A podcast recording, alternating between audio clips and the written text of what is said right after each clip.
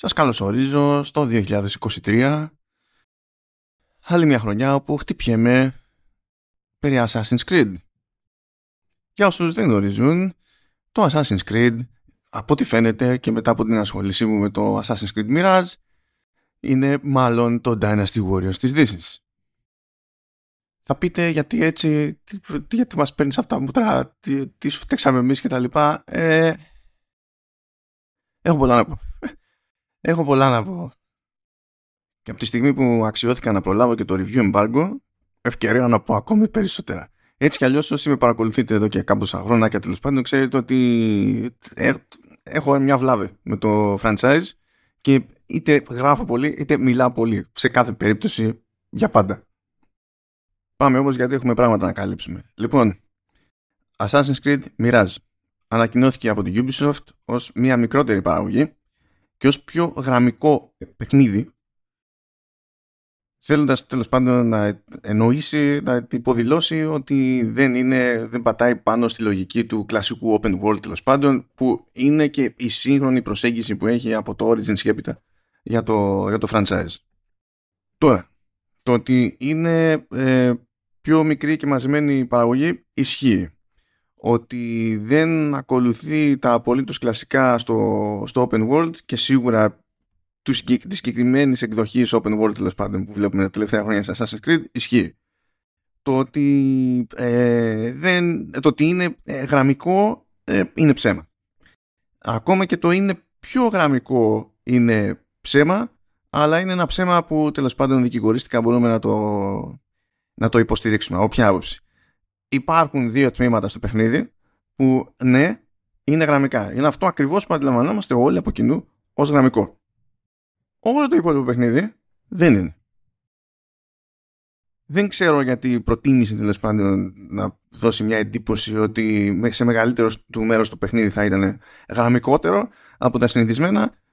Δεν ξέρω αν φοβόταν κάτι. Τέλος πάντων, εμένα δεν με απασχολεί αυτό το πράγμα. Θα μπορούσε όλο το παιχνίδι να είναι γραμμικό και αν είναι καλοφτιαγμένο γραμμικό, κομπλέ όλα. Αν είναι καλοφτιαγμένο ανοιχτού κόσμου, OK, okay, κανένα πρόβλημα. Το ζήτημα είναι το, το αποτέλεσμα σε κάθε περίπτωση. Σίγουρα πάντως είναι πιο μικρό σε διάρκεια, μου πήρε γύρω στις 20 ώρες. Δεν προσπάθησα να κάνω τα πάντα, πάντα, πάντα. Αλλά ας πούμε ότι από παράπλευρες τέλος πάντων δραστηριότητες και τα λοιπά πρέπει να έχω κάνει πάνω από τις μισές. Οπότε αν κάποιος τα γνωρίσει όλα ας πούμε, αν και το κόβω ότι δεν συμφέρει και πολύ, και μάλλον αυτό είναι από τα καλά του παιχνιδιού. Ε, μπορεί να το τρέξει και περισσότερο το παιχνίδι ας πούμε να το ξεπερδέψει πιο γρήγορα.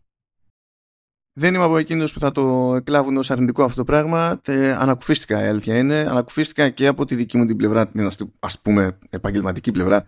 Από την άποψη ότι ήρθε ψηλό τελευταία στιγμή το παιχνίδι και ε, αφήνοντας κάθε άλλη δραστηριότητα στην άκρη για δύο μέρες βγήκε το παιχνίδι κράτησα σημειώσεις, κράτησα υλικό τα μάζεψα, τα ίσιοσα, εντάξει, για να μπορέσω τώρα να κάνω αυτό το επεισόδιο.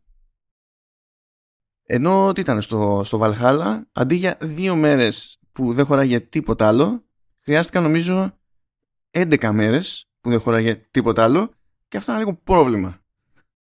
Τώρα για εσάς που θα το παίξετε για την ευχαρίστησή σας και τα λοιπά, εντάξει, ε, εγώ δεν θεωρώ ότι υπάρχει πρόβλημα με ένα παιχνίδι στις 20 και 30 ώρες. Ε, δεν μετράω το πόσο πάει η ώρα.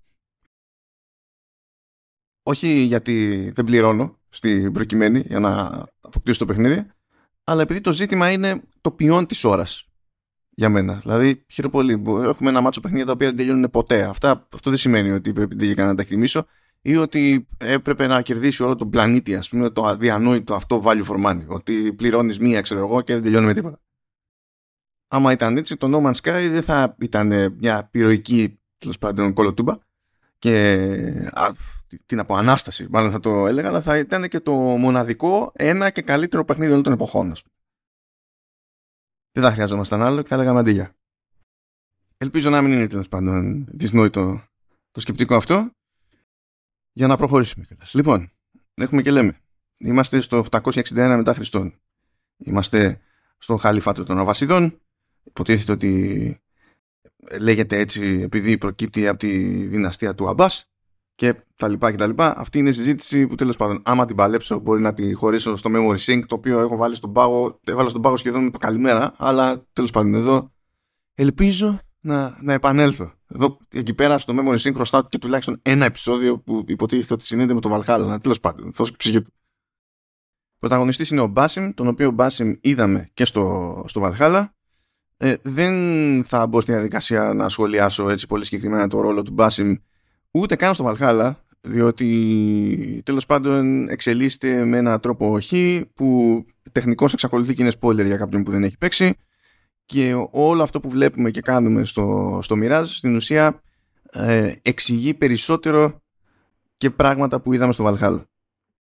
Κατ' εμέ θα έλεγα ότι τέλος πάντων έμεσα καταφέρνει να δέσει κάποια πράγματα ε, και, από τη, και από το λεγόμενο modern setting στο Assassin's Creed το οποίο είναι αστείο διότι στο Mirage δεν υπάρχει τίποτα από modern setting δηλαδή είναι τίποτα, τίποτα και αυτό που μου έχει κάτσει τώρα σε πρώτη ανάγνωση τουλάχιστον στο μυαλό είναι ότι με όλα αυτά που βλέπει ο παίκτης ότι γίνονται ε, μπορεί και συνδέει διάφορες τελείες στο modern setting που πολλές φορές δεν συνδέονται όταν καταλήγει και παίζει κάποιο Assassin's που έχει κομμάτι playable στο modern setting. Τέλος πάντων, η συγκεκριμένη ιστορική περίοδος είναι ε, στην ουσία η, παίζει να είναι και η καλύτερη περίπου στη, στην ιστορία του Ισλάμ. Είναι πάνω στο λεγόμενο χρυσό αιώνα του Ισλάμ, χρυσός αιώνας τέλος πάντων, χρυσή εποχή του, του Ισλάμ, γιατί μιλάμε για μια περίοδο που κράτησε παραπάνω από αιώνα. Και ήταν σχετικά ε, φρέσκια αυτή η κατάσταση, τουλάχιστον στη χρονική στιγμή που πετυχαίνουμε το παιχνίδι. Υποτίθεται ότι αυτή η περίοδος ακμής ξεκάθαρης ε, ξεκίνησε τον 8ο αιώνα στο δεύτερο μισό και οπότε έχουμε κλείσει τουλάχιστον 100 χρόνια όπου τα πράγματα πηγαίνουν μόνο προς τα πάνω για το, για το Ισλάμ. Εννοώντας προς τα πάνω, δεν μιλάμε τώρα εντάξει μόνο στρατιωτικά τέλος πάντων, επεκτατικά κτλ. Αλλά λέμε και σε επίπεδο τεχνών, ε, πολιτισμού, επιστημών κτλ. Έτσι. Οπότε μέσα σε όλα ήταν και μια λογική επιλογή, ας πούμε, ε, για την περίπτωση της Ubisoft. Διότι στην περίπτωση, εδώ δηλαδή στο, στο Mirage, ο χώρος που πρωταγωνιστεί περισσότερο είναι η περιοχή της Βαγδάτης. Υπάρχουν κάποιοι χώροι εκεί που είναι παραέξω τέλος πάντων, αλλά είναι συνήθως σε ημοτόπια. Ο, η Βαγδάτη όμως είναι πολύ μεγάλη πόλη. Ήταν όντως τα καλύτερα της τότε και σε μια μορφή που στην ουσία προκύπτει από έμεσες αναφορές και περιγραφές. Διότι τον 13ο αιώνα έγινε σπαράλια η Βαγδάτη και πάρα πολλά πράγματα που βλέπουμε τώρα και στο παιχνίδι ε, έχουν, δηλαδή δεν, δεν υπάρχουν εδώ και 9 αιώνα σχεδόν. Όσοι ασχοληθείτε θα έχετε το περιθώριο να μάθετε περισσότερα πράγματα, έτσι κι αλλιώς. Ε, εδώ επανέρχεται, υποτίθεται, μια από τις κλασικές προσπάθειες της Ubisoft να ασχοληθεί με το ιστορικό το κομμάτι και όντως έχει γίνει έρευνα ε, αυτή τη φορά όμως δεν έχουμε ξεχωριστό mode και σίγουρα δεν έχουμε κάτι τροφαντό τόσο ως παραγωγή σε σχέση με τα ανάλογα παραδείγματα που είδαμε σε Origins, Odyssey και, και Valhalla. Δηλαδή εδώ δεν έχουμε tour, ε, γιατί τα, τα λέγανε προηγουμένως Discovery Tour και ήταν και ξεχωριστό mode που μπορούσε κάποιος να αποκτήσει ως κάτι standalone αν το αγόραζε χωρίς το παιχνίδι τέλος πάντων ενώ για όσους είχαν αγοράσει το παιχνίδι απλά ήταν ένα έξτρα που ερχόταν συνήθως μετά την κυκλοφορία του παιχνιδιού. Εδώ δεν έχει ανακοινωθεί κάτι τέτοιο. Αυτό που είχε ανακοινωθεί από πριν είναι το λεγόμενο History of Baghdad. Το, το, συγκεκριμένο βέβαια στην ουσία είναι ένα κομμάτι, ένας κλάδος από τους τρεις στο context του, του παιχνιδιού και τα λήμματα ξεκλειδώνονται καθώς πηγαίνει ο παίκτης και βρίσκει κάποια συγκεκριμένα nodes και υποτίθεται ότι τέλος πάντων τα κάνει collect κατά τη διάρκεια του παιχνιδιού. Έχω ε, διαφωνία έτσι τροφαντή με το συγκεκριμένο όχι για το ποιόν της πληροφορίας και την ποιότητα της έρευνας, ούτως ή άλλως έχουν μπλέξει ιστορικοί που το αντικείμενο τους είναι αυτή η περίοδος. Ε, το, το Ισλάμ και ο Αραβικός κόσμος μεταξύ άλλων αλλά νομίζω το γεγονός ότι προσφερόταν απλόχερα η πληροφορία χωρίς να μπλέκεται με κάποια υποχρέωση του παίκτη εντός του παιχνιδιού ήταν η καλύτερη δυνατή επιλογή τα προηγούμενα χρόνια διότι αν είναι να τραβήξουμε τέλος πάντων το, το ενδιαφέρον κάποιου ε, καλό είναι να μην τον παιδεύουμε για να μάθει μια πληροφορία παραπάνω. Γενικά άμα είναι να χρειάζομαι περιπέτειες με παρκούρ για να ξεκλείδωσω άλλο ένα λίμα κάτι έχει παρατραβήξει καλή μου Ubisoft. Πάντως όπως είπα δεν τίθεται θέμα ιστορικής έρευνας ε, η οποία αποτυπώνεται εκ των πραγμάτων και στην απεικόνηση του του, του χώρου τέλος πάντων της Βαγδάτης και των περιοχών στα Πέριξ. Έχει πάρα πολύ πλάκα όλες ώρες ώρες διότι εφόσον έχουμε να κάνουμε μια αυτοκρατορία που δεν χαρακτηρίζει, δηλαδή εντάξει μπορεί να είναι η πλειοψηφία ας το πούμε έτσι οι, οι Άραβες αλλά ακόμη και στα καλά της, ε, της αυτοκρατορίας είχαν πολύ σημαντικό ρόλο οι Τούρκοι ας πούμε και όχι μόνο. Ενώ αν πιάσουμε την περίπτωση του, του, του Ιράν οι άνθρωποι δεν είναι καν Άραβες όχι ότι δεν υπάρχουν Άραβες στο Ιράν, αλλά τέλος πάντων είναι, είναι μειοψηφία. Έτσι κι αλλιώς η συγκεκριμένη αυτοκρατορία βασιζόταν στο, στο μόθρισκο της υπόθεσης πριν από οτιδήποτε άλλο. Το οποίο δεν είναι και περίεργο, διότι αν βλέπαμε αντίστοιχα τη μεσαιωνική Ευρώπη, ε, κάπως έτσι γινόταν. Η μπίζνα. Αυτό σημαίνει εκ των πραγμάτων ότι έπαιζε πολύ παρεδώσε και με τους τέλος πάντων, ας πούμε, Βυζαντινούς. Ε, διότι εκείνη την εποχή υποτίθεται ότι ε, η Ρωμαϊκή Αυτοκρατορία και το, το Χαλιφάτο ήταν οι δύο πιο σημαντικές τέλος πάντων δυνάμεις εκεί γύρω και ενώ οι Βυζαντινοί τέλος πάντων δεν τους είχαν πάρει πολύ έτσι, στα σοβαρά, τους είχαν συγκλονιστική εκτίμηση, τους είχαν και αυτούς για βαρβάρους. Από ένα σημείο και έπειτα, με το πέρασμα των χρόνων, έπαιξε έτσι, και μια κάποια άλλη εκτίμηση παρά τις κόντρες, αψημαχίες, τις διαφορές κτλ. Και, και έφταναν στο σημείο να βλέπουν ο ένας τον άλλον ως ένα φυσικό μέρος του κόσμου που δικαιούται ε, σεβασμού μεταξύ άλλων. Αυτό σημαίνει, καλά μου παιδιά, ότι και εντός του παιχνιδιού πετυχαίνουμε random Έλληνες. Οπότε μπορεί να προχωράτε στη Βαγδάτη και θα ακούτε κόσμο να, να μιλάει αραβικά, το οποίο είναι προβλεπέ. Θα πετύχετε και άλλες γλώσσες. Νομίζω σε κάποια φάση πέτυχα και τουρκικά, το οποίο ήταν ε, επίσης προβλεπέ. Ούτε καν πρωτότυπο έτσι κι αλλιώς για την ιστορία της σειρά και το πρώτο παιχνίδι του πρώτου Assassin's Creed ε, έμπλεκε, επειδή είχε εκεί πέρα, ήμασταν στα πέριξ των Αγίων Τόπων, μπλέκαμε με διαφορετικές γλώσσες. Ε, αλλά εντάξει, αν, θέλ, αν περιμένετε κάποια τάκα με την αγαπημένη σας λέξη, ε, θα την πετύχετε. Έτσι είναι σίγουρο. Αν θέλετε κάποιο κακό στο αστείο που καταλήγει στην άλλη ατάκα ε, It all sounds Greek to me ε, από τον Μπάσιμ θα πέσετε και σε αυτό το αστείο. Αν θέλετε να δείτε έναν απελπισμένο ε, Έλληνα που του πέθανε το άλογο για να μάθετε μετά από λίγο ότι το άλογο το είχε ονομάσει Όσπριο και αυτό υποθέτω ότι εξηγεί πολλά, θα συμβεί και αυτό. Τέλος πάντων θα γίνουν διάφορα τέτοια πραγματάκια. Και από τις πιο ωραίες λεπτομέρειες είναι ε, στο House of Wisdom που υποτίθεται ότι ήταν ένας νοτερισμό της εποχής. Ε, ήταν ένας χώρος όπου μαζεύονταν διάφοροι ε, επιστήμονες, καλλιτέχνες κτλ. Και η λογική ήταν εκεί η ανταλλαγή απόψεων, η συζήτηση, αλλά ήταν και αντικείμενο βασικό ε, και ευθύνη τέλος πάντων του, του House of Wisdom να, να μεταφράσει από άλλες γλώσσες όσοι περισσότερο μπορεί από, την ε, ανθρώπινη γνώση. Αυτή η δραστηριότητα είναι και ένας από τους λόγους που έχουν επιβιώσει διάφορα κείμενα τα πρωτότυπα των οποίων ε, χάθηκαν για πάντα αλλά υπήρχαν οι αραβικές μεταφράσεις και μετά τέλος πάντων έγιναν μεταφράσεις μεταφράσεις και έγινε ένα περίεργο εκεί πέρα προς πίσω αλλά εκεί που είναι ακόμα πιο λογικό να έρχονται άτομα από διαφορετικές χώρες ε, και να αναμειγνύονται, να μπλέκουν συζητήσεις κτλ. Είναι πάρα πολύ εύκολο να πέσετε πάνω σε διαφορετικές γλώσσες. Είναι μια λεπτομέρεια που προφανώς δεν σημαίνει τίποτα για το gameplay, αλλά είναι από αυτές τις λεπτομέρειες τέλος πάντων που οδήγησαν σε μένα κάποτε ξεκινώντας από 15 χρόνια πριν να σκαλώσω με κάποια συγκεκριμένα πράγματα που κάνει με τον προβλεπέ κατά με τρόπο αυτή η σειρά. Τώρα, σε αυτό το πλαίσιο ξεκινάει ο Μπάσιμ. Ο Μπάσιμ είναι κλεφτρόνη, ε, απλό και ταπεινό που θέλει να κάνει κάτι καλύτερο στη ζωή του και αυτό δεν σημαίνει ότι θέλει να γίνει αστός ε, μικρός ή μεγάλος αλλά θέλει να κάνει το κάτι παραπάνω. Θεωρεί ότι έχει ικανότητες για να μην καταπιάνεται εκεί πέρα συνέχεια με μικροκλοπές. Και κάπως έτσι τέλος πάντων γίνονται κάποια πράγματα. Μπλέκει όπως ξέρουμε τέλος πάντων και από, το, από την πλευρά του Βαλχάλα γιατί το συναντούμε και είναι έτσι κι αλλιώς στο, στο Assassin's Brotherhood καταλήγει να γίνεται μέρος των Hidden Ones και τα συνάφη.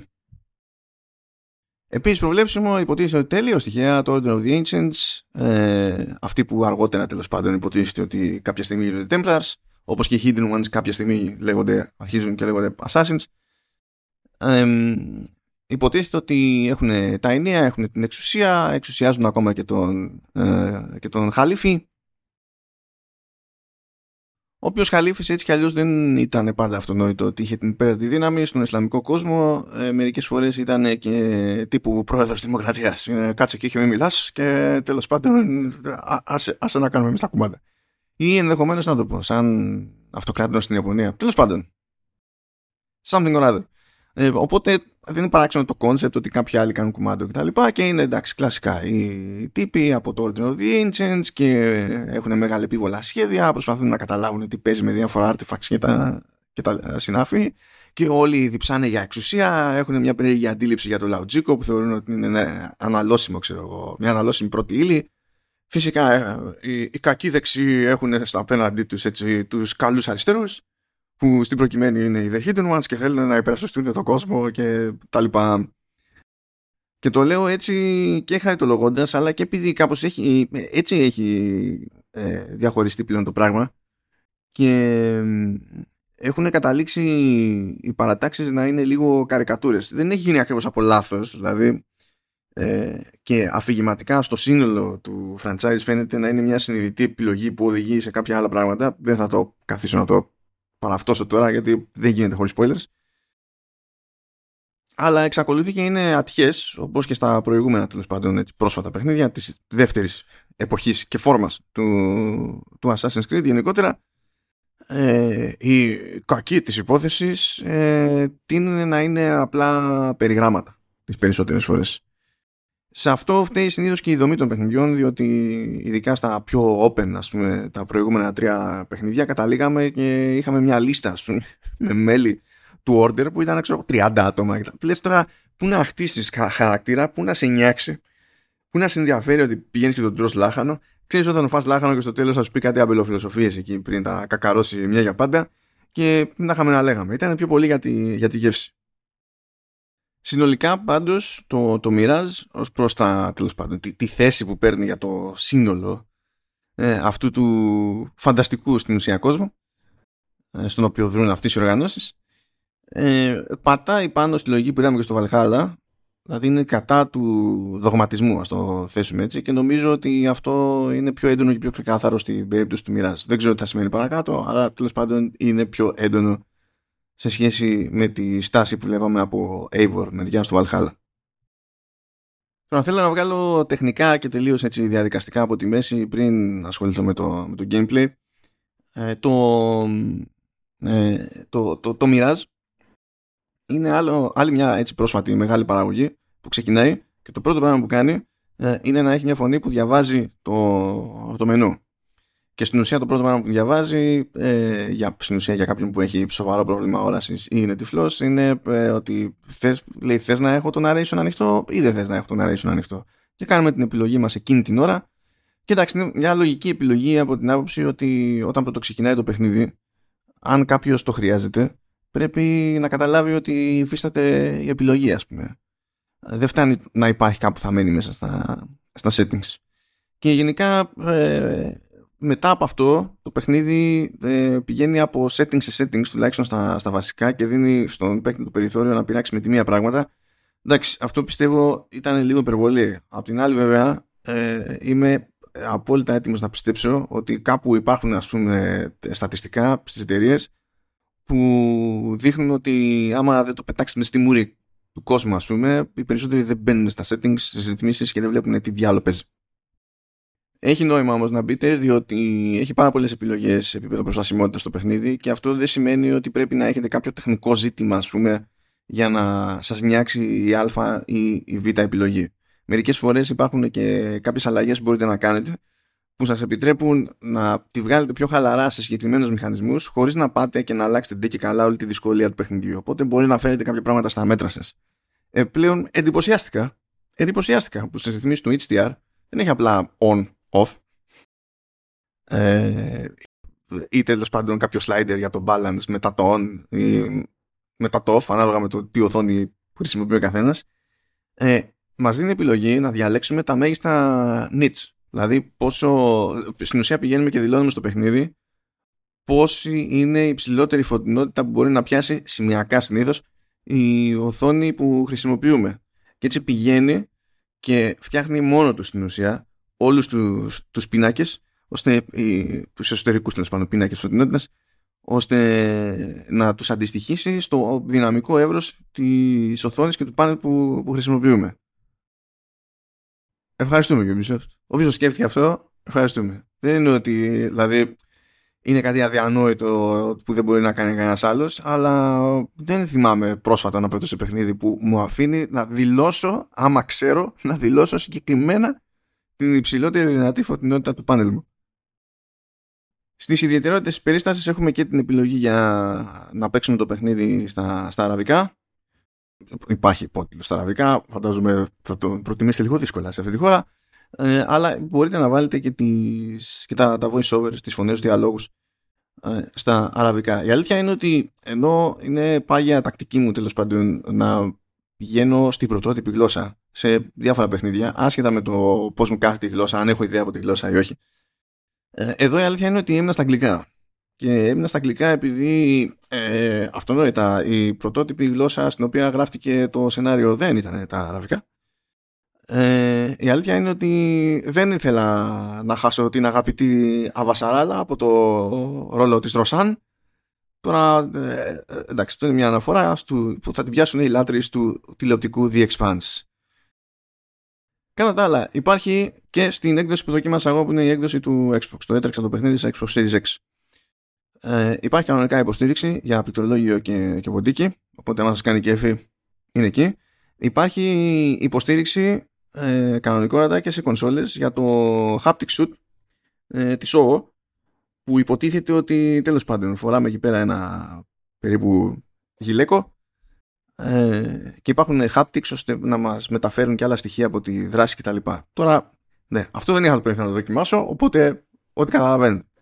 Υφίσταται όμως υποστήριξη κανονικά και στις κονσόλες. Ενώ να πω την αλήθεια, όταν είχε πρωτοσκάσει η ανακοίνωση, δεν το είχα πάρει πολύ ως δεδομένο διότι θεώρησα ότι είναι πολύ πιο απλή υπόθεση να πει κάποιος ότι το προσφέρει αυτό ε, σε, σε PC, διότι αν θέλει καμιά τσακπινιά σε υποστήριξη software μπορεί να την αναλάβει μόνη της τέλος πάντων η εταιρεία που φτιάχνει το παιχνίδι ή κάτι τέτοιο ε, σε συνεργασία με τον κατασκευαστή ας πούμε, του accessoire ενώ στις κονσόλες είναι λίγο πιο περίεργο δεν μπορείς να πεις ότι εντάξει θα πάω να κολλήσω εκεί πέρα ένα plugin κάπου και θα γίνει δουλειά αλλά να που τελικά έγινε μόντα και λειτουργεί παντού Τώρα, τι παίζει σε τεχνικό επίπεδο; Πρώτον, πρώτον το παιχνίδι είναι cross-gen. Πράγμα που σημαίνει ότι εντάξει, PC, PlayStation 5, ε, Xbox Series, αλλά και PS4 και Xbox One.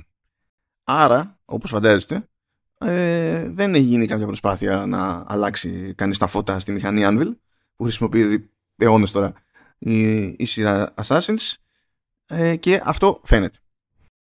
Ε, χωρίς αυτό να σημαίνει ότι το αποτέλεσμα είναι, είναι στραβό. Τώρα σηκώνει λίγο συζήτηση στο θέμα ως προς το ε, γιατί δεν είναι στραβό και γιατί το λέω αυτό. Πρώτα απ' όλα, ε, σε σχέση με την κατάσταση στην οποία ξεκίνησε το Valhalla, το μοιράζεται με το καλημέρα πιο εντάξει και πιο στιβάρο.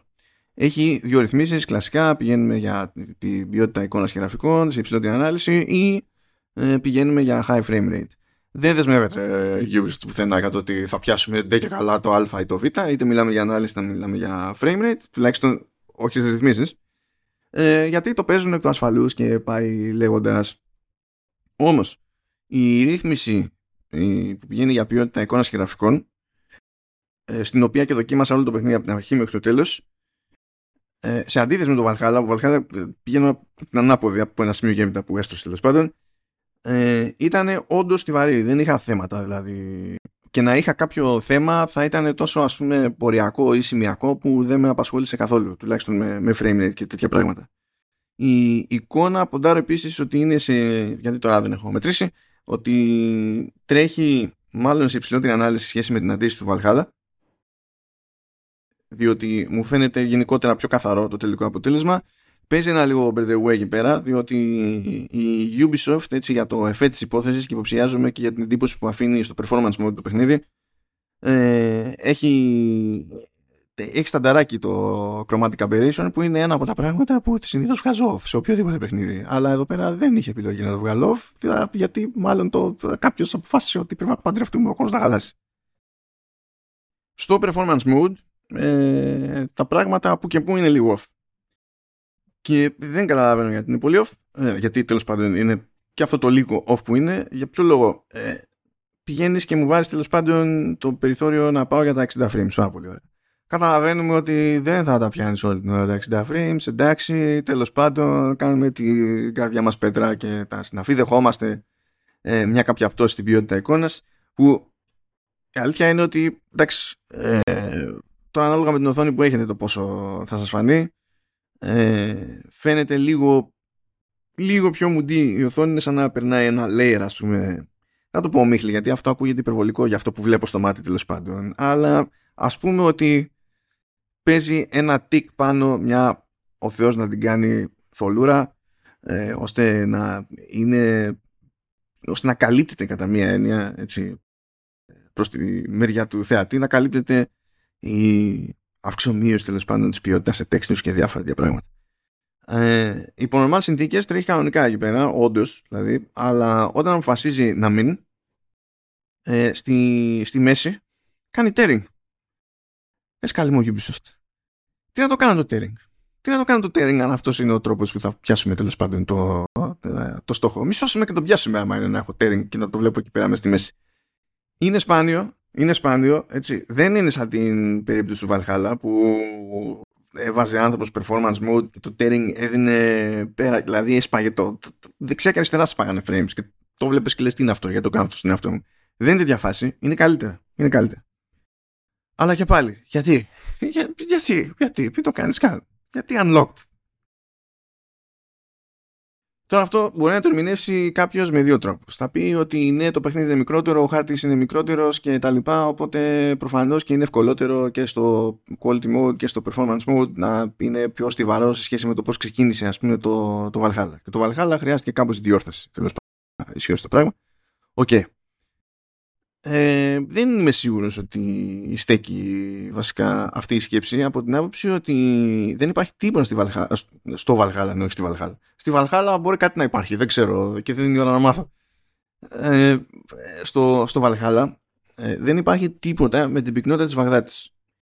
Ε, είτε μιλάμε για κτίρια, είτε μιλάμε για κόσμο που κυκλοφορεί ε, ή για οτιδήποτε άλλο μπορείτε να φανταστείτε. Είναι πολύ πιο πυκνό το μέρος και η πυκνότητα δεν έρχεται for free τεχνικά. Είναι γνωστό αυτό. Ε, ρωτήστε και την CD Projekt ε, και τη Cyberpunk. Ή, ή για να θυμηθούμε τα περίπτωση, ε, την περίπτωση της Ubisoft και την τεράστια παραμύθα που προσπαθούσε να μας κάνει να καταπιούμε ε, θυμηθείτε το Assassin's Creed Unity που τάχα μου δεν έφταιγε ούτε η αρχιτεκτονική δεν έφευτε. Δεν έπεφτε το πλήθος του, του κόσμου στους δρόμους για το ότι δεν πιάναμε στόχο σε frames που να έχουμε το θεμπάρμπα. Ποτέ δεν φταίγαν αυτά. Ήταν απίστευτο. Τέλος πάντων εδώ πήγαν εκ του ασφαλούς.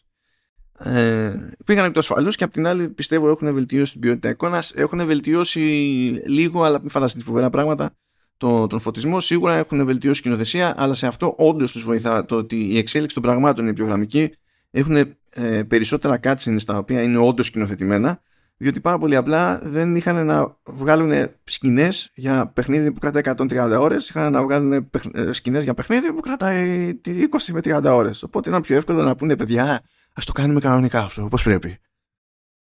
Θα δείτε λοιπόν σε ίδιες περιπτώσεις και καλύτερους μορφασμούς και εντάξει, ωραία πραγματάκια. Ε, πάλι δεν πηγαίνει για βραβείο, έτσι μιλάμε για βελτίωση στα σημεία που δεν πιστεύω ότι είχε νόημα να περιμένει κανείς και κάτι άλλο από τη στιγμή που δεν έχουμε να κάνουμε με νέα, νέα έκδοση με, μεγάλη αλλαγή στη, σε επίπεδο τεχνικού υποβάθρου κάποια συγκλονιστική ανανέωση ας πούμε ε, στη, στην Anvil ή τη μετάβαση σε κάποια νέα μηχανή και από τη στιγμή που έχουμε να κάνουμε με ένα παιχνίδι που κάπως να καταφέρει να τρέξει και σε προηγούμενα αισθήματα που πέσα σε όλες τις συμφορές τους τέλος πάντων έχουν και παντικό σκληρό δίσκο και πλέον μόνο που το σκέφτομαι. Τέλος πάντων, μια τελευταία τσαχπινιά στη, ας το πούμε έτσι, αν και είναι στη δική, δεν είναι τόσο τεχνική επιλογή. Ε, είναι ένα φίλτρο που υπάρχει που το λέει iconic. Έτσι λέγεται το φίλτρο. Το φίλτρο λέγεται iconic. Αυτό με προσβάλλει. Είναι, δηλαδή, δεν μπορώ άλλο αυτή τη λέξη. Πραγματικά. Στο, στο τέλος, δηλαδή, θα βγουν τα Goody's, θα βγάλουν διαφήμιση και θα έχουν αλλάξει σχέδιο στα πιρούνια και θα λένε ότι το πιο iconic πιρούνι που υπήρξε ποτέ στο, στο, στην πλατεία Συντάγματος. Τέλος πάντων, OK. Okay. Ε, υπάρχει λοιπόν ένα χρωματικό φίλτρο που στην ουσία πηγαίνει και πιάνει το χρωματολόγιο του πρωτότυπου Assassin's Creed. Οπότε περιμένετε πολύ ψυχρή, ψυχράδα, πολύ μπλε κτλ. Άμα κάνετε κέφι, it is what it is. Το γυρίζετε όποτε να είναι. Σε αντίθεση με το quality και το performance mode που όταν το γυρίσετε από το ένα στο άλλο σας λέει το παιχνίδι πρέπει να κάνω restart γιατί αλλιώς δεν.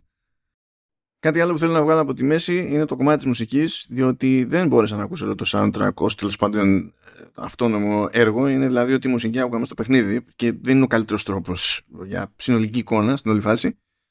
Διότι πολλές φορές ε, μπορεί μια κατάσταση, ένα set piece, μια σκηνή να σε επηρεάσει αρνητικά ή θετικά ως προς το κομμάτι και στην ουσία δεν έχεις να κάνεις με επιτυχία ή αποτυχία του αβ κομματιού. Αυτό που έχω να πω είναι ότι προέρχεται από τον Μπρένταν Αγγελίδης, ο οποίος είναι μουσικοσυνθέτης και παραγωγός, συνήθως έτσι τίνει πιο στην, προς ηλεκτρονική μουσική μεριά.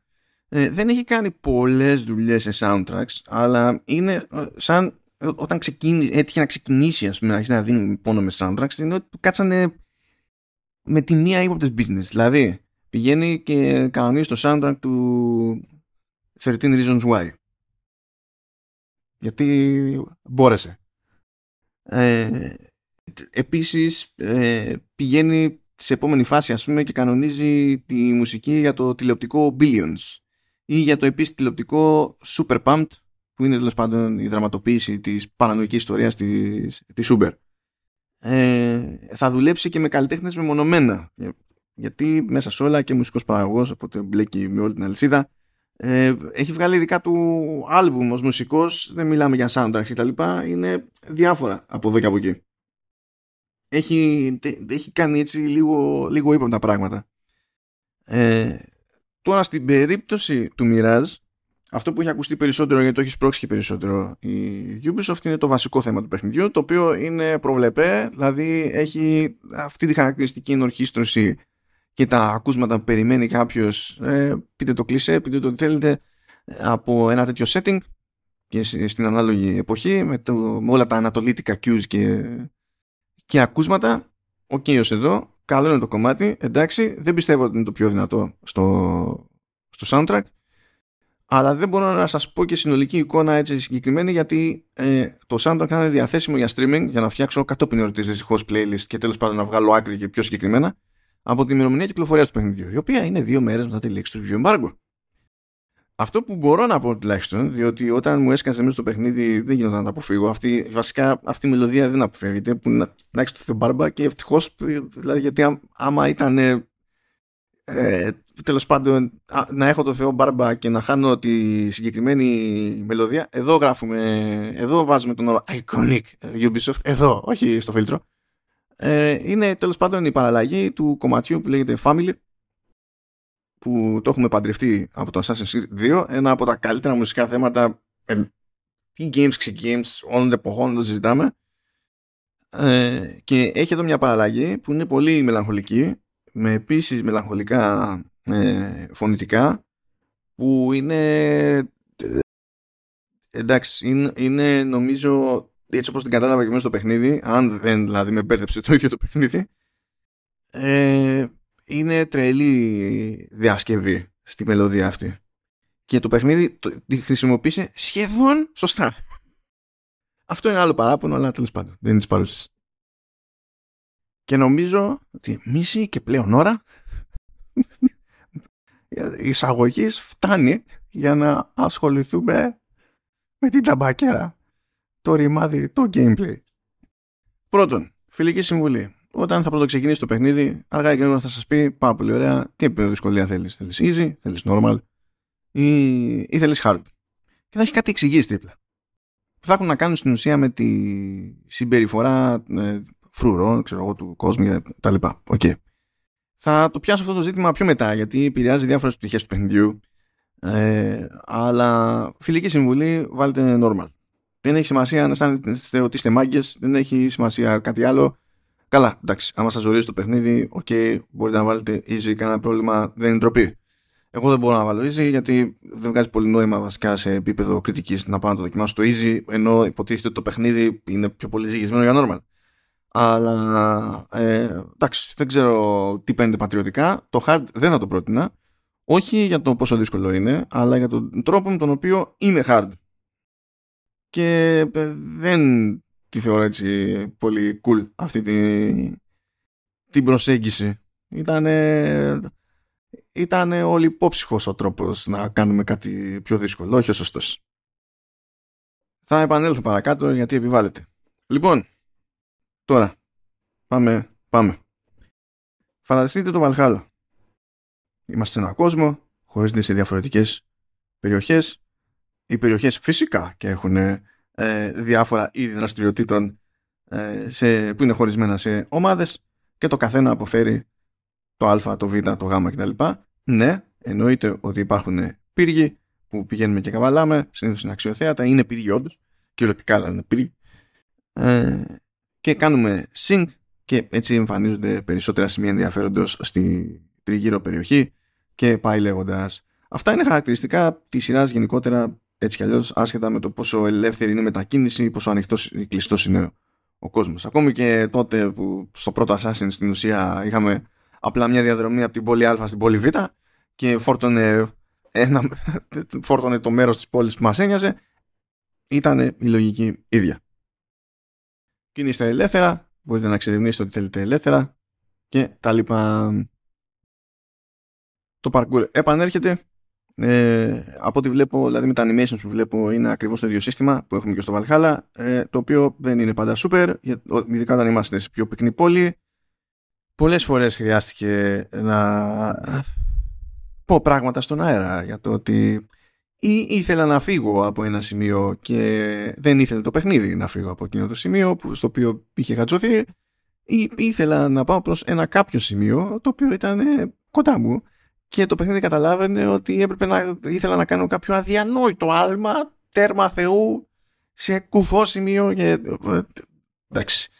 Ε, δεν είναι όλη την ώρα αλλά προετοιμαστείτε ψυχολογικά. Ε, επειδή το σύστημα είναι το κλασικό και δεν, δεν είδα κάποια βελτίωση δηλαδή σε, ούτε στα σημεία δεν μου έγινε αντιληπτή και να υπάρχει δηλαδή αλλά σε τόσο έτσι πιο πυκνοκατοικημένο περιβάλλον και πιο έτσι, σπιτάκια, παρασπιτάκια, κοντινά και, και τα λοιπά, ε, είναι πιο εύκολο και πιο συχνό να καταλήξει να δημιουργεί και πρόβλημα. Από εκεί και πέρα όμως, η Ubisoft σε μεγάλο βαθμό κινείται προς τη λογική και τη σωστή κατεύθυνση. Ένα από τα παράπονα τέλος πάντων από την εποχή του Origins ήταν ότι η συνταγή του παιχνιδιού έχει γίνει πολύπλοκη για να είναι πολύπλοκη και το παιχνίδι διαρκεί αιώνες, απλά για να διαρκεί αιώνες. Αυτό άρχισε να το μαζεύει λίγο λίγο, εντάξει, όχι τόσο στο Odyssey, όχι τόσο στο Odyssey, αλλά πιο ουσιοδός στην περίπτωση του Valhalla. Το Valhalla βέβαια έχει το κακό ότι ξεκίνησε με κάποιες απλοποιήσεις εδώ και εκεί και προχωρώντας κάποιος ξέχασε για ποιο λόγο έκανε την απλοποίηση. Ένα από τα παράπονά μου, ας πούμε, ήταν ότι έλεγα στην αρχή του Valhalla ότι επιτέλους δεν έχουμε 100.000 armor sets. Δεν χρειάζεται, δεν έχει κανένα νόημα. Και πραγματικά δεν έβγαινε patch, δεν έβγαινε update, δεν έβγαινε έξτρα περιεχόμενο στα τρία χρόνια του Valhalla που να μην πήγαινε πακέτο με νέα armor sets και να καθόμαστε τέλος πάντων να χτυπιόμαστε από εδώ και από εκεί και καταλήγαμε με ένα inventory το οποίο ήταν το κέρατό του ας πούμε για να το, για να το μαζέψουμε. Αυτά κομμένα. Είναι πάρα πολλά πράγματα στο, στο Mirage είναι απλοποιημένα. Και δεν, δεν θα το ποντάρω, δεν θα ποντάρω καν γιατί υποτίθεται ότι το, το επόμενο Assassin's Creed και καλά θα είναι πιο στη λογική του open world αλλά ξέρω εγώ άρα στη λογική του Valhalla και δεν θα πιστέψω εύκολα ότι η Ubisoft το έχει πάρει απόφαση ότι ε, κινήθηκε προς σωστή κατεύθυνση με το μοιράζει σε τέτοια θέματα. Αλλά ε, πολλά συστήματα έχουν απλοποιηθεί. Π.χ. δεν μαζεύουμε XP. Γεια σας. Δεν υπάρχει μπάρα, δεν κάνουμε leveling, τίποτα. Στην ουσία το μόνο leveling που υπάρχει είναι οι βαθμίδες που έχουμε στην οργάνωση ε, των Hidden Ones και στη φυσιολογική ροή του παιχνιδιού, εφόσον καταπιάνεστε με ό,τι πρέπει να καταπιαστείτε τέλος πάντων, ε, πάντα είστε στο σωστό για, τη, για την περίσταση. Ε, και δεν υπάρχει κάποιος κόφτης συνήθως. Απλά κάπου θα πει το παιχνίδι, ξέρω εγώ, ότι κοίταξε να δεις για εδώ πέρα. Ε, προτινόμενο είναι το τάδε στάδιο στην ιεραρχία. Έχει απλοποιηθεί δηλαδή πολύ αυτό το πράγμα. Έχουν απλοποιηθεί τα skill trees. Είναι τρία, είναι μικρά, κάποια nodes ανοίγουν με βάση την πρόοδο στην ιστορία, κάποια άλλα είναι ανοιχτά από την αρχή και τους πετάμε μέσα skill points. Λες, κάτσε ρε βέζο. Τι skill points; Εδώ είπες ότι δεν κάνουμε leveling. Πάρα πολύ ωραία. Λογική απορία. Παίρνουμε skill points από οπουδήποτε. Μπορεί να ολοκληρώσουμε ε, μια τυχαία δραστηριότητα τύπου world events που στην προκειμένη είναι τα Tales of Baghdad. Που δεν είναι ούτε υποχρεωτικά ούτε συνδέονται με κάτι τίποτα. Θα πει το παιχνίδι, Χα, καλώ είναι σου. Πάμε ένα skill point. Ε, θα ολοκληρώσετε ε, στάδια της, της κεντρικής βασικής ιστορίας. Θα πει το παιχνίδι τέλεια για τον κόπο σου, πάρε skill points. Πότε θα δίνει ένα, πότε θα δίνει δύο, τέλος πάντων πηγαίνει κάπως έτσι. Ε, και σκεφτείτε ότι το κόστος των skills κάπου κλιμακώνεται. Υπάρχει ένα μόνο το οποίο θέλει 5 skill points. Ε, μερικά που θέλουν 4, κάποια που θέλουν 3 και τα πρώτα βασικά θέλουν ένα-δυο τέλος πάντων. Πηγαίνει, πηγαίνει έτσι το πράγμα. Ε, μπορείτε, υπάρχουν κάποιες τέλος πάντων μεταξύ των παράπλευρων δραστηριοτήτων υπάρχουν κάποιες που υποτίθεται ότι είναι πιο σημαντικές ή πιο τροφαντές και είναι πιο πιθανό να σας δώσουν skill points. Ακόμα όμως και, και στο σύστημα που έχει με κάποια contracts που θα τα πιάσουμε μετά στη δομή των αποστολών ε, και εκεί κάποια, όχι όλα, σας δηλώνουν από την αρχή ότι αν το βγάλετε το contract θα πάρετε αυτές τις ανταμοιβές μεταξύ των οποίων είναι και skill points. Όμορφα και ωραία. Σχεδόν σαν να ξέρει η Ubisoft τι εργαλεία θέλει να έχει ο παίκτης στα χέρια του όταν πηγαίνει από το ένα στάδιο του παιχνιδιού στο άλλο. Απίστευτο. Επίσης, απλοποιημένα τα πράγματα στο θέμα του οπλισμού. Έχουμε ένα εγχειρίδιο, θα το πω dagger για να το καταλάβετε. Γιατί λέγοντας εγχειρίδιο στα ελληνικά, αμφιβάλλω. Ήταν να το πω μαχαίρα, εντάξει, μπορεί. Μαχαίρα θα συνεννοηθούμε. Τέλος πάντων, οκ. Ε, έχουμε ένα εγχειρίδιο στη μία μπάντα και ένα σπαθί στην άλλη μπάντα. Δεν έχουμε ασπίδες, δεν έχουμε δόρια, δεν έχουμε τσεκούρια. Καλά, ναι, εντάξει. Ε, διπλά τσεκούρια, δεν έχουμε καν τόξο, αν το πιστεύετε. Δεν έχουμε καν τοξάκια. Και μαντέψτε, όπως τα διάφορα armor sets, ε, δεν έχουμε και άπειρα όπλα. Μπορεί να βγάλετε όλο το παιχνίδι και στην ουσία δεν θα μαζέψετε ανακατηγορία ούτε δέκα στο οτιδήποτε τέλος πάντων. Αντίστοιχα, τα armor sets δεν είναι καν sets. Δεν είναι καν sets. Θα σας λέει, πάρε παιδί μου, ξέρω εγώ, το κράνος, πάρε το, τέλος πάντων το βασικό κομμάτι εκεί για το, για το θώρακα, πάρε κάτι για τα πόδια, βάλε κάτι εκεί για τέτοια, ξέρω εγώ τι να είναι. Όχι, λέει παιδιά, η εμφάνιση είναι αυτή. Το perk είναι αυτό. Έχει τρία level μαζέψτε resources και κάντε ξέρω εγώ upgrade. Άντε, για να το δυσκολέψουμε λίγο το πράγμα, που να, για να συνδέεται με άλλες δραστηριότητες, λέει, κοιτάξτε να δείτε, δεν αρκεί να έχετε τη, τα resources, ε, πρέπει να έχετε και το σχηματικό τέλος πάντων που θα χρησιμοποιήσει ο τεχνίτης για να κάνει την αναβάθμιση κτλ. Και, και αυτό ισχύει και για τα όπλα και για τα πάντα.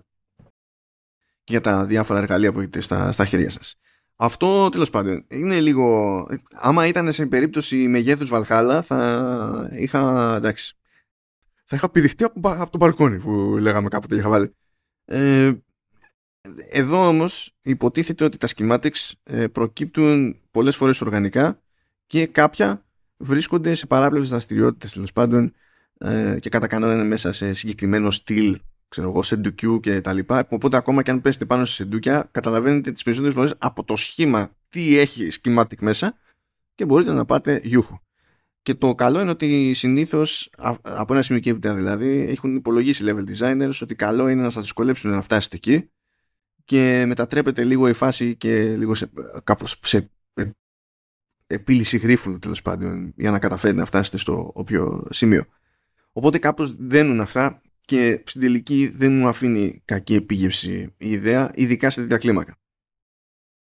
Αντίστοιχα πάνε τα πράγματα και στα λεγόμενα εργαλεία που υποτίθεται ότι είναι κομμένα και ραμμένα για την περίπτωση του stealth, δηλαδή έχουμε κάτι μαχαιράκια μικρά που τα πετάμε, ε, έχουμε φύσο κάλαμο για να κάνουμε αλλιώς ζημιά, έχουμε ε, ας τα πούμε πυροτεχνήματα που είναι περισσότερο για να τραβούν την προσοχή, ε, έχουμε καπνογόνα κτλ. Και, και αυτά έχουν τις δικές τους αναβαθμίσεις έχει τρία επίπεδα το καθένα και σε κάθε επίπεδο υπάρχουν κάποια modifiers, κάποια έξτρα τέλος πάντων attributes που μπορούμε να διαλέξουμε, αλλά υπάρχει κόστος ευκαιρίας. Δηλαδή, μας λέει ε, το, το παιχνίδι ότι πρέπει σε κάθε επίπεδο να διαλέξει ένα από τα τρία. Μπορείς να τα αλλάξεις αυτό, όποτε να είναι, αλλά μπορείς να διαλέξεις ένα από τα τρία. Και βασικά στο τρίτο επίπεδο συνήθως έχει δύο και διαλέγουμε ένα από τα δύο.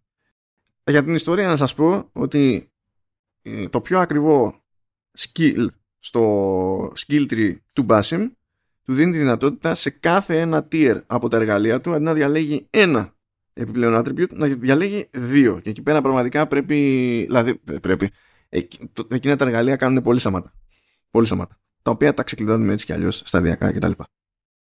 Επίσης είπαμε εμφανίσεις armor sets έτσι. Ε, αλλά και για τα όπλα. Θέλετε να αλλάξετε εμφάνιση, πάρα πολύ ωραία. Μπορείτε να το κάνετε. Με τα όπλα θέλει ένα κατητή, θέλει μερικές δραχμές. Συγγνώμη, Dirham, ε, same difference. ε, για να στην ουσία να βάλετε την εμφάνιση ενός όπλου άσχετου στο όπλο προτιμάτε με το perk και τα στατιστικά που προτιμάτε. Στην περίπτωση του, του κοστομιού το πράγμα είναι ακόμη πιο απλό, του κοστομιού μάλλον, της, του, του, έχει outfits και costumes, και costumes. Το outfit είναι στην ουσία το armor set που έχει τα perks και τα στατιστικά του κτλ. Και το costume είναι στην ουσία άλλο skin. Άρα λοιπόν μπορείτε να εφαρμόσετε οποιοδήποτε costume σε οποιοδήποτε armor set και θα κρατήσετε τα στατιστικά και τα perks εκείνου του armor αλλά θα έχετε την εμφάνιση που κάνετε κέφι και, και εκείνο δεν κοστίζει καν απλά δηλαδή είστε στο inventory και αντιγεια. Αντίστοιχα μπορείτε επιπληρωμή βέβαια να αλλάξετε skins ας πούμε στο, στον αετό, τον Enkidu και στο όποιο mount έχετε. Εντάξει, αυτά είναι προβλεπέ και δεν είναι και κάτι απαραίτητο τώρα. Αυτό που είναι πιο πιθανό να νιάξει κάποιον να πει ότι «Α, εγώ γουστάρω το τάδε κοστούμι ας πούμε, ε, αλλά θέλω τις ιδιότητες της τάδε εμφάνισης», ε, είναι νομίζω κάτι που θα χρησιμοποιήσει οποιοδήποτε. Και σε κάποιες περιπτώσεις είναι απαραίτητο να χρησιμοποιήσετε και κοστούμι εν είδη μεταμφίεσης. Μπορείτε επίσης να αλλάξετε σε κάποια κοστούμια τους χρωματισμούς, μπορείτε να ξεκλειδώσετε να αγοράσετε χρωματισμούς. Ε, προς έκπληξή μου ε, οι έμποροι έχουν μόνο ένα μια, μια, μια ας την πούμε πανοπλία ε, παύλα εμφάνιση που προσφέρουν για, για αγορά. Δηλαδή είναι τόσο, τόσο μαζεμένα τα πράγματα από εκεί δεν κάθεστε να κυνηγάτε και γι' αυτό το λόγο καταλήγει και, που είναι, και είναι πολύ πιο μαϊτζέβελο το inventory γενικότερα στα προηγούμενα παιχνίδια συστηματικά πάλευα με το inventory και με τρέλαινε και η Ubisoft διότι φρόντιζε κάποιες διαδικασίες που είναι πάρα πολύ εύκολο από άψη UI να πισιώσουν να παίρνουν αιώνες. Όταν μπήκα εδώ με το καλημέρα, όχι να περιμένω patch κάποιο update, με το καλημέρα στο Mirage και ε, ε, όταν είχα πολλαπλά αντίτυπα τέλος πάντων ενός αντικειμένου ε, μπορούσα και πολύ πιο εύκολα να επιλέξω πολλά από αυτό για να, να το πουλήσω ε, ή με ένα πάτημα, με ένα πάτημα. Μπορούσα να τα επιλέξω όλα. Το ότι αυτό στο Origins χρειάστηκε να πατσαριστεί και μετά στο Odyssey, αφού είχε πατσαριστεί στο Origins, το Odyssey βγήκε χωρίς να το υποστηρίζει αυτό το πράγμα. Και μετά περιμένω κατόπιν εορτή και στο Valhalla πάλι ήταν τσουρέκια για μεγάλο διάστημα. Αυτό δεν μπορούσα να το γονέψω με την καμία. Με την καμία. Κάποιος το πήρε απόφαση το ρημάδι και αυτός ο κάποιος ήταν στον Μπορντό, μιας και τυχαίνει το συγκεκριμένο το Assassin's Creed να είναι η πρώτη παραγωγή αυτού του μεγέθους τέλος πάντων που θεωρείται main τέλος πάντων ο τίτλος ε, για Assassin's Creed που έγινε επί ευρωπαϊκού εδάφους. Διότι ναι μεν τέλος πάντων κατά βάση ευρωπαϊκή η Ubisoft αλλά άμα είναι Assassin's ο κανόνας λέει Καναδάς.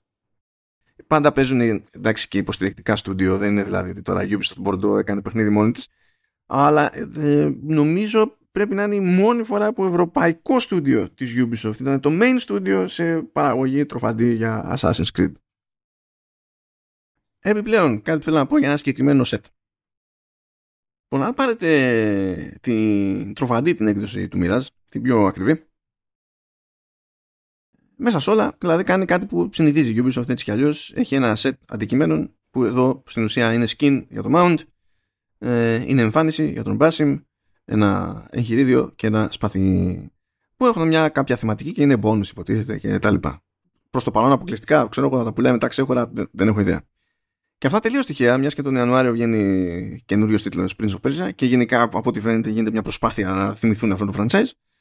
Ε, η θεματική όλο αυτού του set είναι Prince of Persia και έχει δηλαδή τον Dagger of Time κτλ. Το οποίο πηγαίνει πακέτο και το σπαθί βασικά πηγαίνει πακέτο με extra particle effects που μου φαίνεται πάρα πολύ αστείο που για αυτό το extra δάκι ας πούμε κάποιος είπε θα βάλουμε στην άκρη λίγη ιπποδύναμη από τα συστήματα θα ταλαιπωρήσουμε λίγο παραπάνω την GPU μόνο και μόνο για τα particle effects των Dagger of Time. Το οποίο το, θα το έχετε άμα αγοράσετε το, την ακριβή έκδοση του Mirage. Ε, ε, Μερακλής. Εντάξει, OK. Okay. Αλλά αυτό που θέλω να πω είναι ότι αυτό το set όπλων είναι λίγο cheat. Ε, και ενώ είναι καλή φάση, είναι, είναι καλή φάση στην πράξη, ε, άμα δεν ξέρω, πρέπει να πονάει κάποιους κάποια στιγμή αν συνειδητοποιήσουν τι παίζει. Και τι είναι αυτό που παίζει; Λέει λοιπόν το perk του ενός οπλακίου λέει ότι κοιτάξτε να δεις παιδί μου άμα κάνεις parry jet σου κάνω slow down ξέρω εγώ χίλια δευτερόλεπτα ανάλογα με τις αναβαθμίσεις. Λες, OK, okay, Αποδέχομαι. Και το άλλο σου λέει, άμα κάνεις kill με μένα την ώρα που έχει γίνει slow down, έχει, πήγε, τρέχει πιο αργά ο, ε, ο χρόνος, σου ρεφάρω χ ποσοστό της ενέργειάς σου. Και λες, ε, α, OK. Okay. Αυτό είναι, δηλαδή, άμα γίνεις καλός στα parry, η φάση είναι ρεφάρεις health μέχρι τον αιώνα τον άπαντα. Εντάξει, δεν, στην πράξη δεν είναι τόσο ανισόρροπο γιατί στην τελική κανένας δεν είναι ο απόλυτος master του parrying, αλλά είναι, είναι λίγο περίεργο κόμπο αυτό. Έχουν και άλλα όπλα τέλος πάντων τα αντίστοιχα perks τους, έτσι, και μπορείς στην τελική να σας βολεύει κάτι άλλο. Π.χ. σε μια περίπτωση λέει ρε παιδί μου ότι αν κάνετε perfect dodge η επόμενη επίθεση 50% πάνω στο, στο damage. Αλλού θα πει τέλος πάντων ότι κάθε διαδοχική ε, επίθεση που βρίσκει στόχο ε, κάνει συν 5% damage μέχρι το, να φτάσουμε το συν 50. Ε, δεν είναι και αμέλητεα ή κάποιο άλλο λέει τέλος πάντων ότι κάθε πέμπτο ε, χτύπημα κάνει poison τον, τον εχθρό. Εντάξει. Και υπάρχει, υπάρχει και ένα set το οποίο τέλος πάντων συνδέεται με συγκεκριμένη παράπλευρη αποστολή, αποστολή τέλος πάντων, με τη συλλογή περιέργως σχετικά λίγων αντικειμένων και το ξεκλείδωμα τριών items, όπου εκεί είναι για, για hardcore ακόμα και αν δεν αλλάξετε επίπεδο δυσκολίας. Γιατί λέει λέει το, το, το, το Dagger ότι κάθε πέμπτο χτύπημα ε, σας ανεβάζει, σας πρεφάρει 10% health. Πες, ωραία. Αλλά άμα το κάνετε set με την αντίστοιχη πανοπλία και τέτοια, λέει ναι, αλλά ξεκινάτε με 50% health. Και άμα σας αρέσει εκείνο το look, που δεν είναι απίθανο να σας αρέσει εκείνο το look, μπορεί να τα αλεπορηθείτε, δεν ξέρω. Ή αν θέλετε απλά να δοκιμάσετε τον εαυτό σας περισσότερο με σταθερή την υπόλοιπη δυσκολία του παιχνιδιού. Είναι και αυτή... Είναι σαν να βάζουμε mod και, και καλά. Και καλά. Πάμε όμως παρακάτω. Θα σας πω κάτι αδιανόητο. Αδιανόητο, ειδικά για τη σύγχρονη εποχή του Assassin's Creed. Θυμάστε σε προηγούμενα Assassins που μπλέκαμε με ένα skill tree το οποίο ε, δεν τελείωνε, είχε ένα δισεκατομμύριο abilities που δεν χωράγανε πουθενά και έφτασε το παιχνίδι να λέει ότι ωραία θα διαλέγεις τέσσερις και μετά ξεκλείδωνες και μία δεύτερη τετράδα και υπήρχε shortcut τέλος πάντων με πλήκτρα για να πας από τη μία τετράδα στην άλλη και μπορούσες να πεις πού θα μπει το καθένα κτλ. Ναι, εντάξει, θα πει, ε, λέει εδώ πέρα το Mirage. Ε, best I can do, one. Το Assassin's Focus. Δεν χρειάζομαι άλλο. Δηλαδή, εντάξει, γεμίζουμε μπαρούλες με, με stealth kills, που είναι στην ουσία ένας μηχανισμός που μας πρόχνει στο, στο stealth, όπως γενικά όλο το παιχνίδι κάνει μια απόπειρα και να μας πρόξει στο stealth. Ε, και ανάλογα με το πόσες μπάρες έχω, μπορώ να ενεργοποιήσω το, το focus να μαρκάρω εχθρούς στο περιβάλλον μου. Ένα, δύο, τρία. Νομίζω με όλες τις αναβαθμίσεις full είναι μέχρι πέντε. Και με, στην ουσία ο Μπάσιμ κάνει teleport από τον ένα στον άλλον και κάνει one hit kill. Παπ, Και είναι, είναι και cool το εφέ και τα λοιπά. Δεν χρειάζεται κάτι άλλο. Είμαστε κομπλέ. Όλα τα υπόλοιπα και Spartan Kick και αυτό και έτσι και αλλιώς και αλλιώτικα και ποιο να βάλω, ποιο να βγάλω, που να μπλέκω τώρα. Βλέπω το μενού, τρελαίνομαι αντί για ναι μεν ευελιξία μεγάλη στα builds και τέτοια αλλά δεν ήταν και στημένο το παιχνίδι ώστε να σας αναγκάζει όλα αυτά τα χρόνια ας πούμε να δοκιμάζετε νέες συνταγές ό,τι και να κάνατε σε συνδυασμό δούλευε πράγμα που σημαίνει ότι η ποικιλία αυτή ήταν απλά για να λέμε ότι έχουμε βάθος χωρίς την πράξη αυτό το βάθος να σημαίνει και πολλά πράγματα οπότε δεν πειράζει ένα ρημάδι ένα ability εδώ φτάνει ναι, εντάξει, Βέζο, θα πείτε, OK, okay, όλα αυτά, αλλά τελικά τι γίνεται με το σύστημα μάχης; Είπανε ότι είναι πιο πολύ για stealth πράγματα κτλ. Μας έχεις πει χίλια, χίλια ιστορίες, δεν μας έχεις πει τι γίνεται με το σύστημα της μάχης. Ωραία. Θα σας πω λοιπόν τι γίνεται με το σύστημα της μάχης. Έχει πάρει Final Fantasy η Ubisoft από την άποψη ότι είπε, λοιπόν, θα πάρω το παιχνίδι ε, έτσι όπως το έχω φτιαγμένο τόσα χρόνια και θα βάλω ένα τελείως άλλο σύστημα μάχης και ελπίζω να λειτουργήσει σημειώστε τον όρο ελπίζω στην όλη υπόθεση. Έχει πολύ ζουμί εδώ πέρα. Λοιπόν, όντως, όντως, στο, στο Mirage δεν είναι προσέγγιση της προκοπής η προσέγγιση που καταλήγαμε να έχουμε σε Origins, Odyssey και Valhalla. Ειδικά στο Valhalla ήταν φάση κομμωδία. Δηλαδή, το stealth ήταν τόσο προαιρετικό, τόσο προαιρετικό, γιατί ε, ήταν ξεκάθαρο ότι οποιοδήποτε πρόβλημα λυνόταν με τα τσεκούρια. Ήταν χαλαρά. Χαλαρά. Δηλαδή απορώ, απορώ γιατί, του, γιατί είχε ε, και Hidden Blade, ας πούμε, ο ή Eivor. Απορώ που είχαμε κάνει τον κόπο. Που ήταν pointless. Τόσο συνειδητοποιημένο ήταν το παιχνίδι και η Ubisoft ως προς αυτό ότι το stealth είναι ό,τι να είναι είτε απλά λέμε ότι υπάρχει ξέρω εγώ και λέγανε και στο Valhalla ότι επανέλθε το social stealth γιατί μπορείς να κάνεις blend in. Εντάξει ε, τέλος πάντων. Εδώ κοντεύει να μην έχει επανέλθει το social stealth στο Mirage που είναι φτιαγμένο για stealth. Αλλά ναι προτρέχω.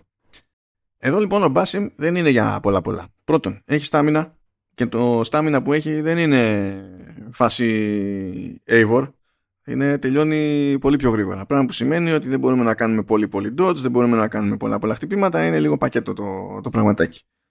Επίσης, εντάξει, από άποψη επιθέσεων ε, προβλέπε light και τέλος πάντων heavy attack, εντάξει ό,τι να είναι. Τα χτυπήματα των εχθρών δεν αστείευονται, είναι πάρα πολύ εύκολο δηλαδή να βγείτε off έτσι και, και δεν προσέξετε.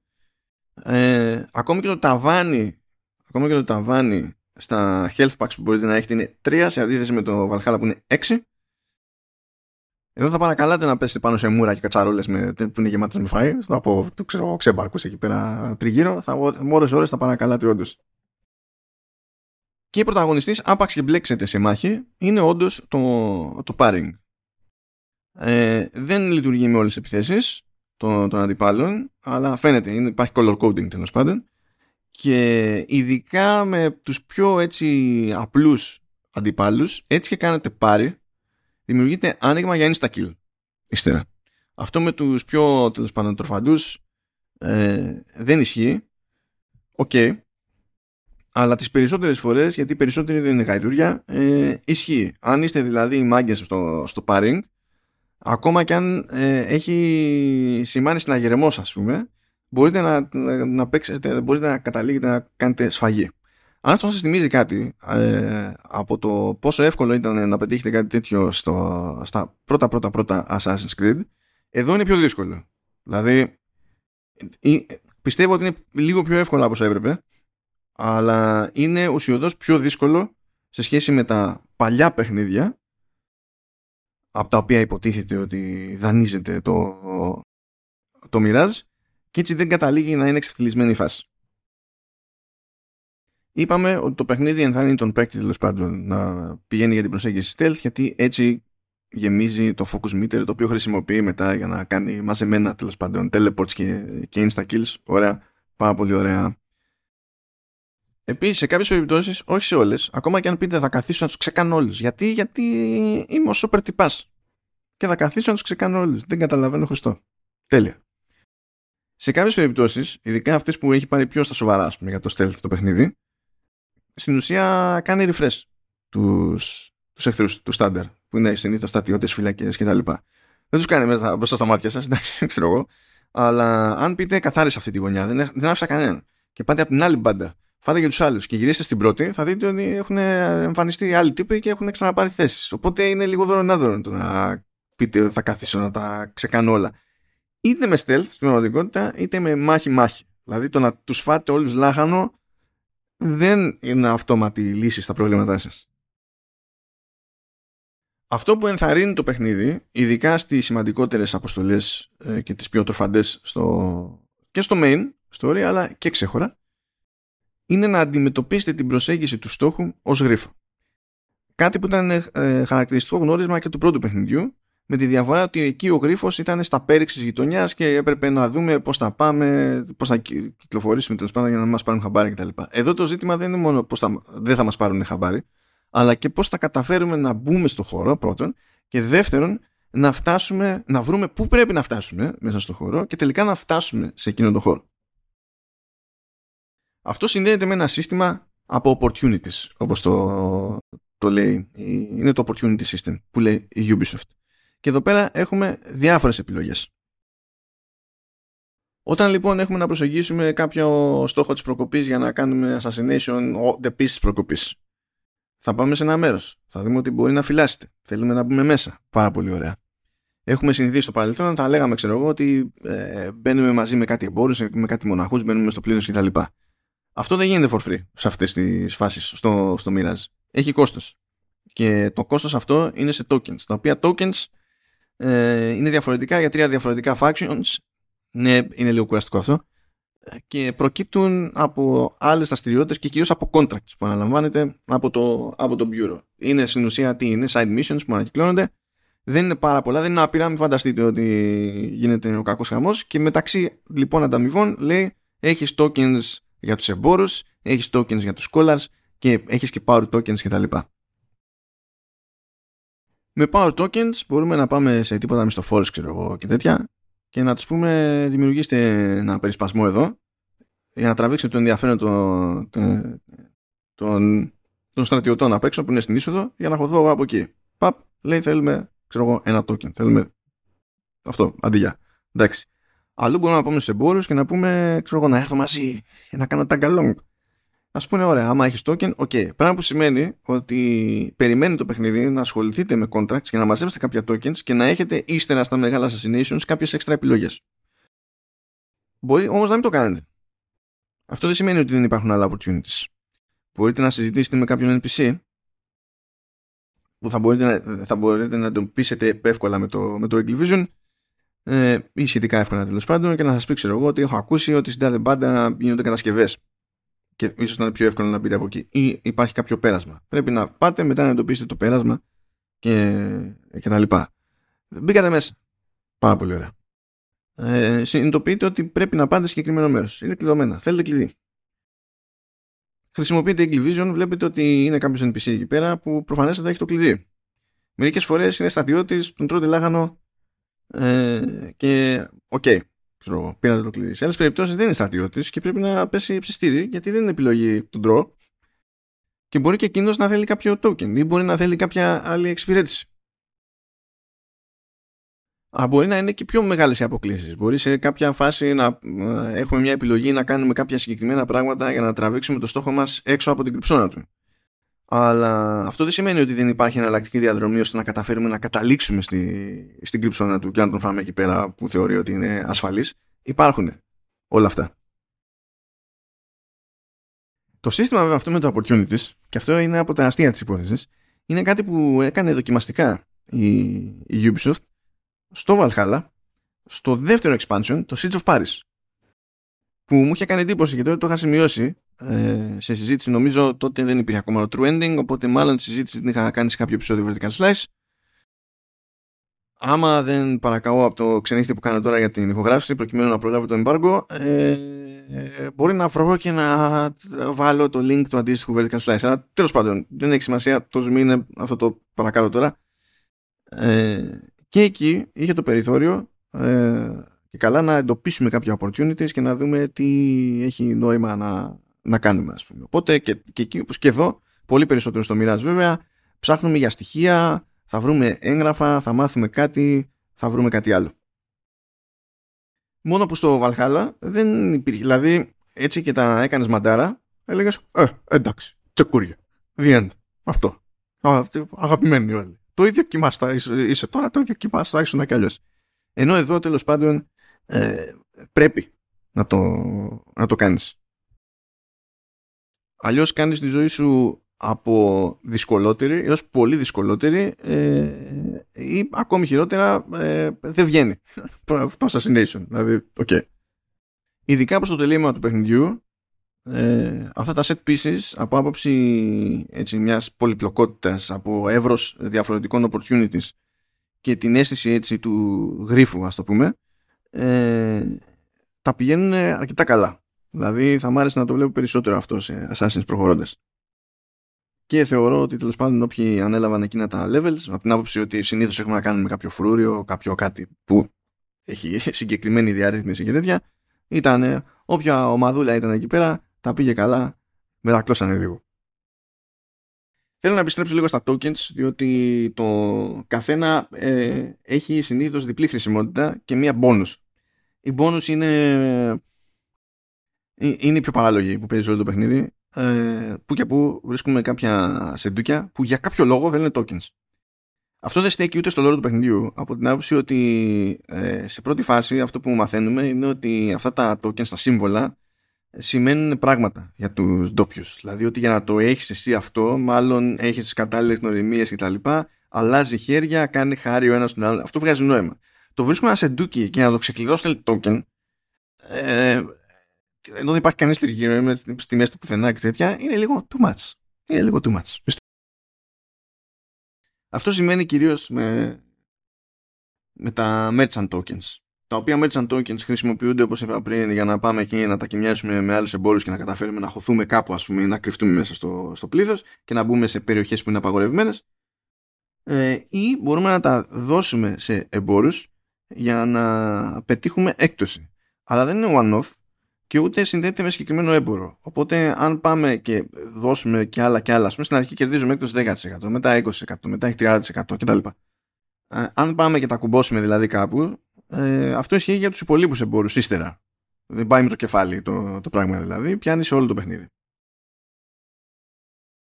Τα Scholar Tokens έχουν επίσης διπλή χρησιμότητα. Από τη μία μπορούμε να πάμε και να τα ακουμπήσουμε σε κάτι μουσικούς που αρχίζουν και παίζουν τα τραγούδια τους και τραβάνε την προσοχή ε, στρατιωτών. Και έτσι ανοίγουμε ένα δρόμο ακόμη τέλος πάντων για να μπάσουμε κάπου χωρίς να μας πάρουν πρέφα. Επιπλέον χρησιμοποιούνται ως νόμισμα ε, στον καρτόγραφερ που στην ουσία τι κάνουμε εκεί πέρα πηγαίνουμε και αγοράζουμε clues για την τοποθεσία ε, αντικειμένων που είναι από αυτά τέλος πάντων που μπορούμε να βρούμε στο χάρτη. Μπορεί να μην έχουμε περάσει από ένα σημείο, να μην έχουμε ε, εντοπίσει κάτι. Μπορεί να μην κάναμε ποτέ sync κάπου αλλού. Τέλος πάντων, αυτή η λίστα ανανεώνεται δυναμικά. Δεν είναι ότι πηγαίνουμε και διαλέγουμε δεν και καλά τι θα μας δείξει, αλλά μπορούμε να διαλέξουμε ένα περιοχή και νομίζω και είδος ε, αντικειμένου. Και τότε τι γίνεται, μας εμφανίζεται κανονικά στο χάρτη.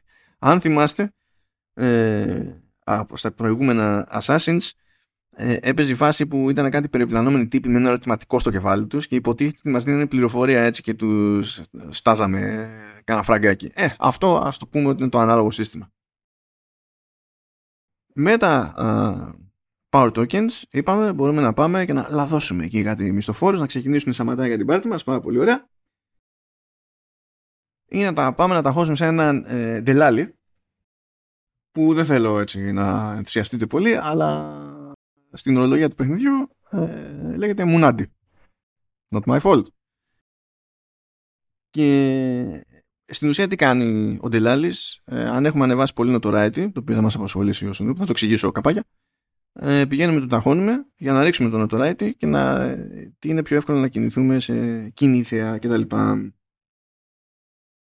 όλα αυτά τα tokens κατά περίπτωση μπορούν να χρησιμοποιηθούν για κάτι έτσι πιο unique σε διάφορα μεγάλα assassinations και τα λοιπά, ανάλογα με την περίπτωση. Λοιπόν, notoriety. Επίσης δεν θέλω να σα σοκάρω, είναι κάτι που δοκιμάσανε στην αρχή και καλά λίγο με Valhalla και Odyssey, αλλά πιο πολύ κοροϊδεύαμε τον κόσμο εκεί πέρα. Ε, το Notoriety είναι μια πολύ καλύτερη εκδοχή αυτής της ιδέας που είχαμε προηγουμένως με το Mercenary System.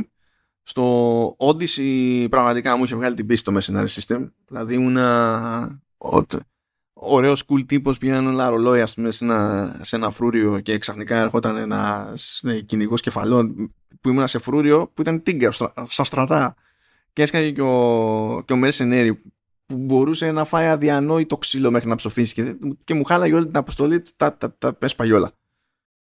Στο, στο Βαλχάλα είχαμε το άλλο το αστείο ότι παίζει αυτό το σύστημα αλλά αν κάνεις κάτι πολύ συγκεκριμένο αρκετά γρήγορα σε συγκεκριμένο quest στην αρχή του παιχνιδιού τότε για όλο το υπόλοιπο παιχνίδι δεν σε κυνηγά κανένας από αυτούς το, δεν ξέρω πού να πρωτονοχληθώ γιατί τέλος πάντων, OK okay, εντάξει εδώ η λογική είναι ε, μας βλέπουν να κάνουμε κάτι παράνομο; Ανεβαίνει το notoriety έστω λοιπόν ότι τρώμε έναν φύλακα κάπου ή πηγαίνουμε και τον χτυπάμε και υπάρχει τίποτα. Υπάρχουν πολίτες τριγύρω. Το βλέπουν οι πολίτες και αρχίζουν και φωνάζουν στους πολίτε. Τρέχουν να κρυφτούν και λένε, ξέρω εγώ, δολοφόνος, δολοφόνος κτλ. Και ανεβαίνουμε επίπεδο. Αυτό σημαίνει επίσης ότι αν το βάλουμε στα πόδια και σκοτωθούμε να φύγουμε, ε, αν μας βλέπουν περαστικοί, μπορούν να φωνάξουν ε, τις αρχές να μας κυνηγήσουν. Οπότε είναι πολύ πιο δύσκολο. Είναι πολύ, τέλος πάντων, είναι πιο δύσκολο να καταλήξουμε να είμαστε σε κατάσταση ανώνυμου. Στο δεύτερο επίπεδο οι απανταχού φύλακες είναι πιο πριζωμένοι, θέλουν λιγότερη ώρα για να μας θεωρήσουν ύποπτο και λιγότερη ώρα για να μας εντοπίσουν εφόσον μπούμε στο οπτικό τους πεδίο. Ενώ τότε αρχίζουν και σκάνε και στις, στις οροφές ε, κτισμάτων τοξότες. Το ζήτημα με τους τοξότες είναι ότι άσχετα με το ότι ε, πρωτίστως είναι τοξότες και άμα σας βρουν στο μάτι θα σας ρίχνουν το τόξο, εντάξει, ε, είναι ότι καθιστούν αδύνατη τη χρήση του ένκυντου. Δηλαδή πάμε τέλος πάντων, πετάμε τον αέτο πάνω για να δούμε και να σημειώσουμε πράγματα και τέτοια. Έχουμε αντίληψη του χώρου και να δούμε τι διάλογο θα κάνουμε. Και με το που ξεκινάει την πτήση, βουπ, τρώει ένα βέλος και, και γεια σας. Οπότε υποτίθεται πρέπει να βγάλουμε από τη μέση τους τοξότες. Σε κάποια μεγάλα set pieces αυτό είναι και βασικό μέρος τέλος πάντων της αρχικής προσέγγισης. Αν και όχι υποχρεωτικό. Μπορούμε να πουλήσουμε και τρέλα και να κάνουμε με το δύσκολο τρόπο αναγνωριστική.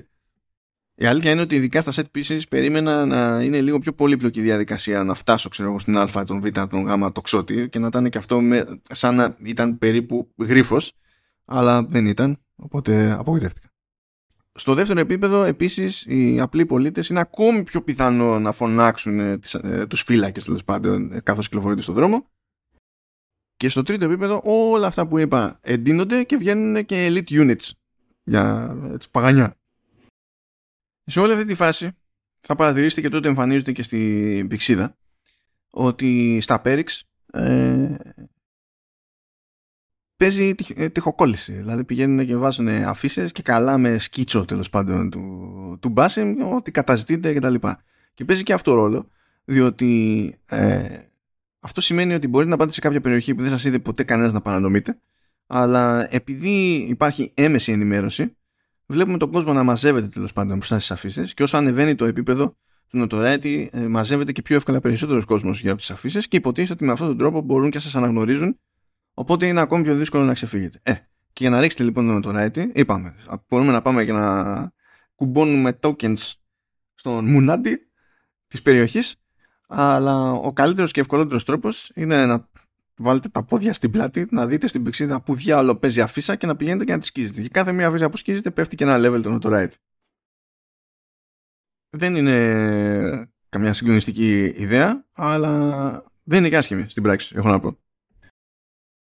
Έξτρα πραγματάκια. Eagle Vision. Το Eagle Vision, λοιπόν, ε, έχει φάση on-off, αλλά δεν έχει περιορισμό στο χρόνο. Ε, οι περιορισμοί έχουν να κάνουν περισσότερο με την κινητικότητα. Δηλαδή μπορείτε να χρησιμοποιήσετε το Eagle Vision για να ξεχωρίσετε εχθρούς στο, στο χώρο, NPCs με τους οποίους μπορείτε να κάνετε interact, διάφορα άλλα τέλος πάντων πράγματα ενδιαφέροντος, σε ντούκια εδώ και εκεί. Όλα τα, τα προβλέπε. Αλλά όταν το κάνετε αυτό, ε, μπορείτε να περπατάτε μόνο αργά. Και ε, αν αποφασίσετε να τρέξετε, τότε βγαίνετε αυτόματα από το Eagle Vision. Λίγο διαφορετικά είναι όταν είστε καβάλα, ξέρω εγώ, σε άλογο, που εκεί πέρα πρέπει να είστε σε ακινησία όντως για να ενεργοποιήσετε το Eagle ε, με το που αρχίσετε να προχωράτε με το, με το άλογο, παπ, φεύγει το, το Eagle Οπότε η λογική είναι ότι ε, θέλει η Ubisoft να έχετε πάντα πρόχειρο αυτό το, το εργαλείο για να καταστρώνετε, να κόβετε κίνηση και να καταστρώσετε τελικά τα όποια σχέδιά σας. Αλλά δεν ήθελε να το κάνει, δηλαδή κόβει από την κινητικότητα ώστε να μην το ξεφτυλίσουμε τελείως και να πούμε ότι παίζει μόνο το παιχνίδι έτσι, πουλάμε τρέλα. Είναι σαν να έχουμε βάλει φίλτρο στο Instagram, ξέρω εγώ. Και έχουμε ορατότητα σε όλη τη χρήσιμη πληροφορία να πας ώρα και στιγμή. Ε, γιατί με το που θα χρειαστεί να σας κυνηγήσει κάποιος, έτσι και μείνετε εκεί πέρα στο, με το Eagle Vision ανοιχτό, πηγαίνετε στι ακτικότητε. Οπότε έτσι δεν γίνεται δουλειά. Ε, δύο λόγια για τον Aito ε, είναι ο πιο άχρηστος site στην ιστορία του Assassin's Creed. Είναι, είναι άχρηστος. Είναι, ακόμα και όταν τον αναβαθμίσετε εξακολουθεί και είναι ουσιαστικός άχρηστος σε σχέση με τον οποιοδήποτε προκάτοχό του. Το οποίο είναι αστείο και λυπηρό ή αστείο με τη λυπηρή έννοια ή λυπηρό με την αστεία έννοια. Τέλος πάντων όλα λειτουργούν πιστεύω. Ε, διότι ε, και το καλά εκεί πέρα ήταν Raven. Ε, κοράκι τέλος πάντων. Ε, αν και όχι κοράκι. Τέλος πάντων, δεν, δεν, θυμάμαι. Το Raven είναι το, το είναι το κοράκι. Το Raven είναι κάτι τέλος πάντων συγκινικό, αλλά τέλος πάντων. Ε, στο Βαλγαλά θεωρούσα ότι ο μηχανισμός αυτός ήταν επίσης ξέρω εγώ άχρηστος από την άποψη ότι ε, απλά ξέρω εγώ μπορούσαμε να σημαδέψουμε έτσι κανένα σημείο ενδιαφέροντος ε, να εντοπίσουμε στα γρήγορα ξέρω εγώ εχθρούς και τα λοιπά μπαμ μπαμ Οκ, εδώ ναι μεν μπορούμε να σημαδέψουμε, να εντοπίσουμε εχθρούς, από ένα σημείο έτσι με αναβαθμίσεις και τα λοιπά μπορούμε να βλέπουμε και τη διαδρομή που θα κάνουν καθώς περιπολούν και τέτοια. Εντάξει, OK. Okay. Όλα αυτά γνώριμα, όχι πρωτότυπα.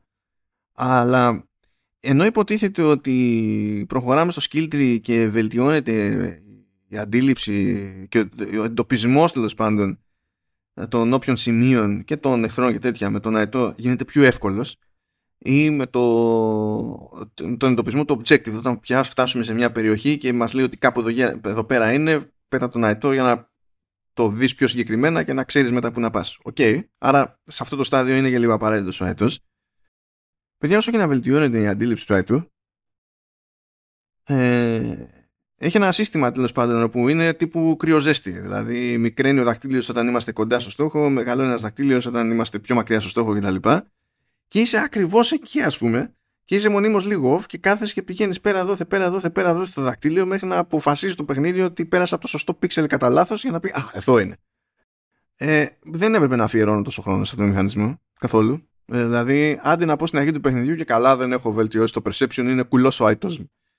Ε, το όχι και μετά από όλο το skill tree ανοιχτό, δηλαδή. Το, το, γιατί, γιατί, τι ήταν αυτό. Αυτό δεν είναι καν γρίφο προκοπής για να πούμε ότι την είδαμε ότι θα σου βάλουμε γρίφο εδώ και αυτό από μόνο του έχει μια αξία. Όχι, όχι, όχι. Είναι, είναι άχρηστος πια ο Άιτο. Δηλαδή και στα σημεία που είναι απαραίτητος, απλά είναι, ε, καθίσταται ακόμη πιο ε, προφανές το πόσο άχρηστος είναι, ας πούμε, στη βασική δραστηριότητα πραγματικά ήταν με αυτό το πέδεμα στο, στο UI που δεν ήταν από λάθος καλυμπράρισμα δηλαδή είναι κακή ιδέα αυτή εκεί πέρα κακή προσέγγιση ε, νομίζω είναι η πρώτη φορά σε τέτοιο παιχνίδι που δεν, έχω, δεν έκανα ποτέ τον κόπο να χρησιμοποιώ το Ναϊτό για να σημαδεύω εχθρού. Τίποτα. Απλά όταν έπρεπε ντε καλά να το χρησιμοποιήσω για να δω ένα ρημάδι objective ή αν ήθελα να κάνω σε κάποιο μεγάλο κτίριο γύρα για να δω παίζει που θέλει να κάνει ένα ανοιχτό παράθυρο που δεν έχω πάρει χαμπάρι. Παίζει κανένα σημείο που δεν είναι full τα, τα κάγκελα και μπορώ να περάσω από πάνω χωρίς να καταλήξω και μπαμ. Ε, δηλαδή, αυτά, αυτό, αυτό είναι όλο. Δηλαδή είναι αχρηστίδης, αχρηστίδης, τελείως αχρηστίδης, απίστευτο. Για να επιστρέψω λίγο στα, στα θετικά, ε, οι παράπλευρες δραστηριότητες είναι και πιο μαζεμένες ε, και όχι τόσο υπερβολικές τέλος πάντων σε, σε όγκο, πλήθος και τα λοιπά όσο στα προηγούμενα παιχνίδια. Τώρα για την τιμή των όπλων αναφέρω τα είδη τους τέλος πάντων και καλά gear chests που από εκεί βρίσκουμε ένα από τα resources που χρειάζεται για τις αναβαθμίσεις. Ε, και τέτοιο. Και είναι και κάποια άλλα που ρεφάρουμε και καλά από τα tools που έχουμε χρησιμοποιήσει. Εντάξει, Lost Books είναι ένα κομμάτι αυτό μόνο του. Enigmas που είναι σχέδια για να πηγαίνουμε και να βρίσκουμε θησαυρούς. Το έχουν ξανακάνει αυτό. Ε, σε, σε προηγούμενα και ειδικά στο, στο Valhalla που φαινόταν η πιο λογικό βάση της ιστορικής πραγματικότητας και lore. Γιατί τότε τα, οι καλοί Vikings καμιά φορά θάβανε την περιουσία τους, έπρεπε να γυρίσουν στη, στον τόπο τους για κάποιο διάστημα. Ήλπιζαν να γυρίσουν πίσω για να τη βρούνε. Δεν, δεν γίνανε ποτέ. Ε, ή γυρίζανε και δεν θυμόντουσαν που διάλογο ήταν και έχουν βρεθεί τέλος πάντων από τότε, ξέρω, κάθε που και που βρίσκουμε κανένα θαμένο στάς τέλος πάντων. Εκεί κολλάει. Τώρα εδώ πιστεύω κολλάει λιγότερο. Ε, έχουμε συλλογή από συγκεκριμένα artifacts τέλος πάντων για ένα φίλο μας έμπορο και, και τα λοιπά που αυτά πηγαίνουν πακέτο στην ουσία με το pickpocketing. Το pickpocketing ε, που επανέλχεται υποτίθεται με το ε, με το, με το Mirage και ε, τίθεται ότι ήταν ένα από τα βασικά στοιχεία του πρωτότυπου παιχνιδιού. Ε, τις περισσότερες φορές δεν έχει κάποιο σημαντικό ρόλο. Δηλαδή μαθαίνουμε νωρίς ε, ως κλεφτρόνια τέλος πάντων από pickpocketing αλλά με εξαίρεση συγκεκριμένα πράγματα σε συγκεκριμένα quests δεν αξίζει τον κόπο να κάθεστε στη μέση του δρόμου και να κλέβετε τον οποιονδήποτε διότι έτσι κι αλλιώς θα χεστείτε στο τάλιρο δηλαδή με όλα τα υπόλοιπα θα χεστείτε στο τάλιρο δεν θα έχετε κάποιο συγκεκριμένο πρόβλημα και ε, τις περισσότερες φορές δεν έχουν, δεν έχουν βάλει και το συγκλονιστικό πάνω τους. Δηλαδή υπάρχουν και μερικοί που είναι σημαδεμένοι με άλλο χρώμα έτσι, στα πουγκιά τους και ότι όχι καλά εδώ κάτι παίζει λίγο πιο τροφαντού. Πάλι δεν αξίζει τον κόπο. Πάλι δεν αξίζει τον κόπο. Απλά στην περίπτωση των, των artifacts που είπα πριν, εκεί πέρα εντάξει υπάρχει μια, ένα εξτραδάκι ας πούμε στην όλη υπόθεση που είναι πολύ πιο δύσκολο το timing γιατί πατάμε μία και μετά πρέπει να πέσει τέλος πάντων ένα πλαίσιο την ώρα που περνάει μέσα στο άλλο πλαίσιο και να το ταιριάξουμε και είναι λεπτό το περιθώριο. Ενώ στα απλό το δεν είναι αρκετά πλατή. Αν αυτό σας ενοχλεί, by the way, μιας και λέγατε τα accessibility settings, το ότι γίνεται σε δύο στάδια, αυτό συγκεκριμένα, ας πούμε, μπορείτε να το ενεργοποιήσετε και να γίνεται με ένα πάτημα. Αν δεν την παλεύετε, ξέρω εγώ. Χωρίς να πάτε και να αλλάξετε τη δυσκολία του υπόλοιπου παιχνιδιού. Έχουμε επίσης τα historical sites. Αυτό σας λέω ότι συνδέεται με το History of Baghdad. Αν λοιπόν θέλετε να ανοίξετε τα διάφορα λίματα που λέγαμε στην αρχή, θα πρέπει να κυνηγήσετε τα, τα historical sites. Είπαμε, διαφωνώ, διαφωνώ, αλλά μας σα νοιάζει, επειδή σας έψινε τέλος πάντων όλη η πληροφορία που παίρνατε από τα Discovery Tour στα προηγούμενα τρία παιχνίδια, ε, τότε μάλλον θα πρέπει να κάνετε τον κόπο στη, στην προκειμένη. Uh, υπάρχουν τα Mysterious Shards που εκεί πέρα είναι απλά κάτι μικρά assassinations ας πούμε ε, και στο τέλος ε, θα πάρετε ένα armor set εκεί για την ιστορία και έχουμε και τα Tales of Baghdad που είναι αυτά που προηγουμένως λέγαμε World Events που είναι πάρα πολύ μικρά κουιστάκια ε, που είναι εκεί πέρα για τη γεύση ε, δεν σας βάζουν να τρέχετε πέρα δόθε αυτές οι εποχές τελείωσαν μετά το μαρτύριο του Origins, του Origins και του Odyssey και που και που ε, έχει έτσι, είναι και ματιά τέλος πάνω στην κοινωνία. Δηλαδή, πέτυχα ένα world event σε μια περίπτωση, ας πούμε, που δασκάλεψα ένα παιδάκι ε, πώς να κάνει leap of faith. Ε, που λέω, εντάξει, και τι έγινε. Βέβαια, παπ, skill point. Ε, σε άλλη περίπτωση είχε πιο ενδιαφέρον, γιατί πήγα και έπεσα πάνω σε ένα χριστιανικό μοναστήρι ε, Νεστόριαν έλεγε, οπότε για τα μέρη μας εδώ ήταν οι άνθρωποι λίγο, λίγο αιρετικοί, δεν ξέρω. Αλλά τέλος πάντων, χριστιανοί εκεί και πιάνες κουβέντα με ένα μοναχό, ο οποίος προηγουμένως ήταν, δεν ήταν ειρηνικός τύπος, έχει περάσει από μάχες και μάχες ε, και ήθελε βοήθεια. Ε, ήθελε να του διαβάσει κάποια μνήματα, γιατί δεν ήταν γραμμένες επιγράφες στα ελληνικά και ήθελε να καταφέρει να βρει ε, το, το μνήμα ενός Αγίου και βρίσκ... του βρίσκω το μνήμα. Εντάξει, κουμπλέ. Και ο τύπος αρχίζει και σκάβει γιατί θέλει να βγάλει τα λείψανα για να τα στείλει στην εκκλησία. Και τρελαίνεται ο, ο Μπάσιμ. Και λέει: Καλά, συγγνώμη, σε βοήθησα και καλά μου λες εσύ Άγιος άνθρωπος και αυτά. Σε βοήθησα και το πρώτο που κάνεις είναι φτιάρι και βεβαιώνει το, τον τάφο του αλλού και, και τα λοιπά. Και εκεί παίζει ένα culture shock, ας πούμε. Που τέλος πάντων δεν θέλει η Ubisoft δεν θέλει να είναι καυστική σε εκείνο το σημείο. Ε, σε εκείνο το σημείο. Ε, γενικά σε τέτοια πράγματα καθόλου δεν προσπαθεί να παίρνει συγκλονιστική θέση, αλλά τουλάχιστον μας δίνει τη, την πληροφορία τέλος πάντων ότι είμαστε σε ένα περιβάλλον που αυτό έπαιζε.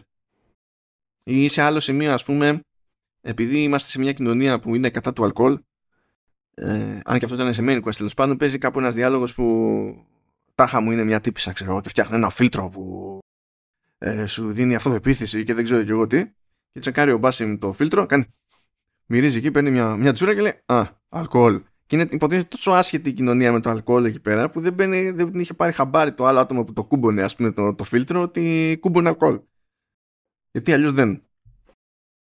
Έχει, έχει τέτοιες τσαχπίνιε. Μπορείτε να γνωρίσετε πλήρως πλήρως τα Tales of Baghdad. Ε, πάντως έχουν ειδική σήμανση στο, στο χάρτη όταν αποκαλύπτονται για να τα ξεχωρίζετε πιο εύκολα σε σχέση με οτιδήποτε άλλο και που και που έχουν την τσαχπινιά τους. Δεν είναι σε πλήθος όσο το, το, όσα ήταν σε προηγούμενα παιχνίδια. Είναι πολύ πιο μαϊτζεβελή η φάση. Τώρα μπορεί να τα ακούτε όλα αυτά τόση ώρα και να λέτε ρε φεζό, εντάξει ξέρω εγώ, έχεις κάτι διαφωνίες εδώ και εκεί αλλά με αυτά και με αυτά, ειδικά ξέρω εγώ με το λίγο το σύστημα μάχης, λίγο το notoriety, λίγο η προσέγγιση με τα opportunities, οι τσαχπινιές με τα tokens και τέτοια, ας πούμε, η απλοποίηση του skill tree, ε, η απλοποίηση του, του, του, του loot τέλος πάντων και του, τα, αυτά λες, εντάξει, σαν, σαν κάτι καλό να έχει γίνει εδώ πέρα με το Mirage.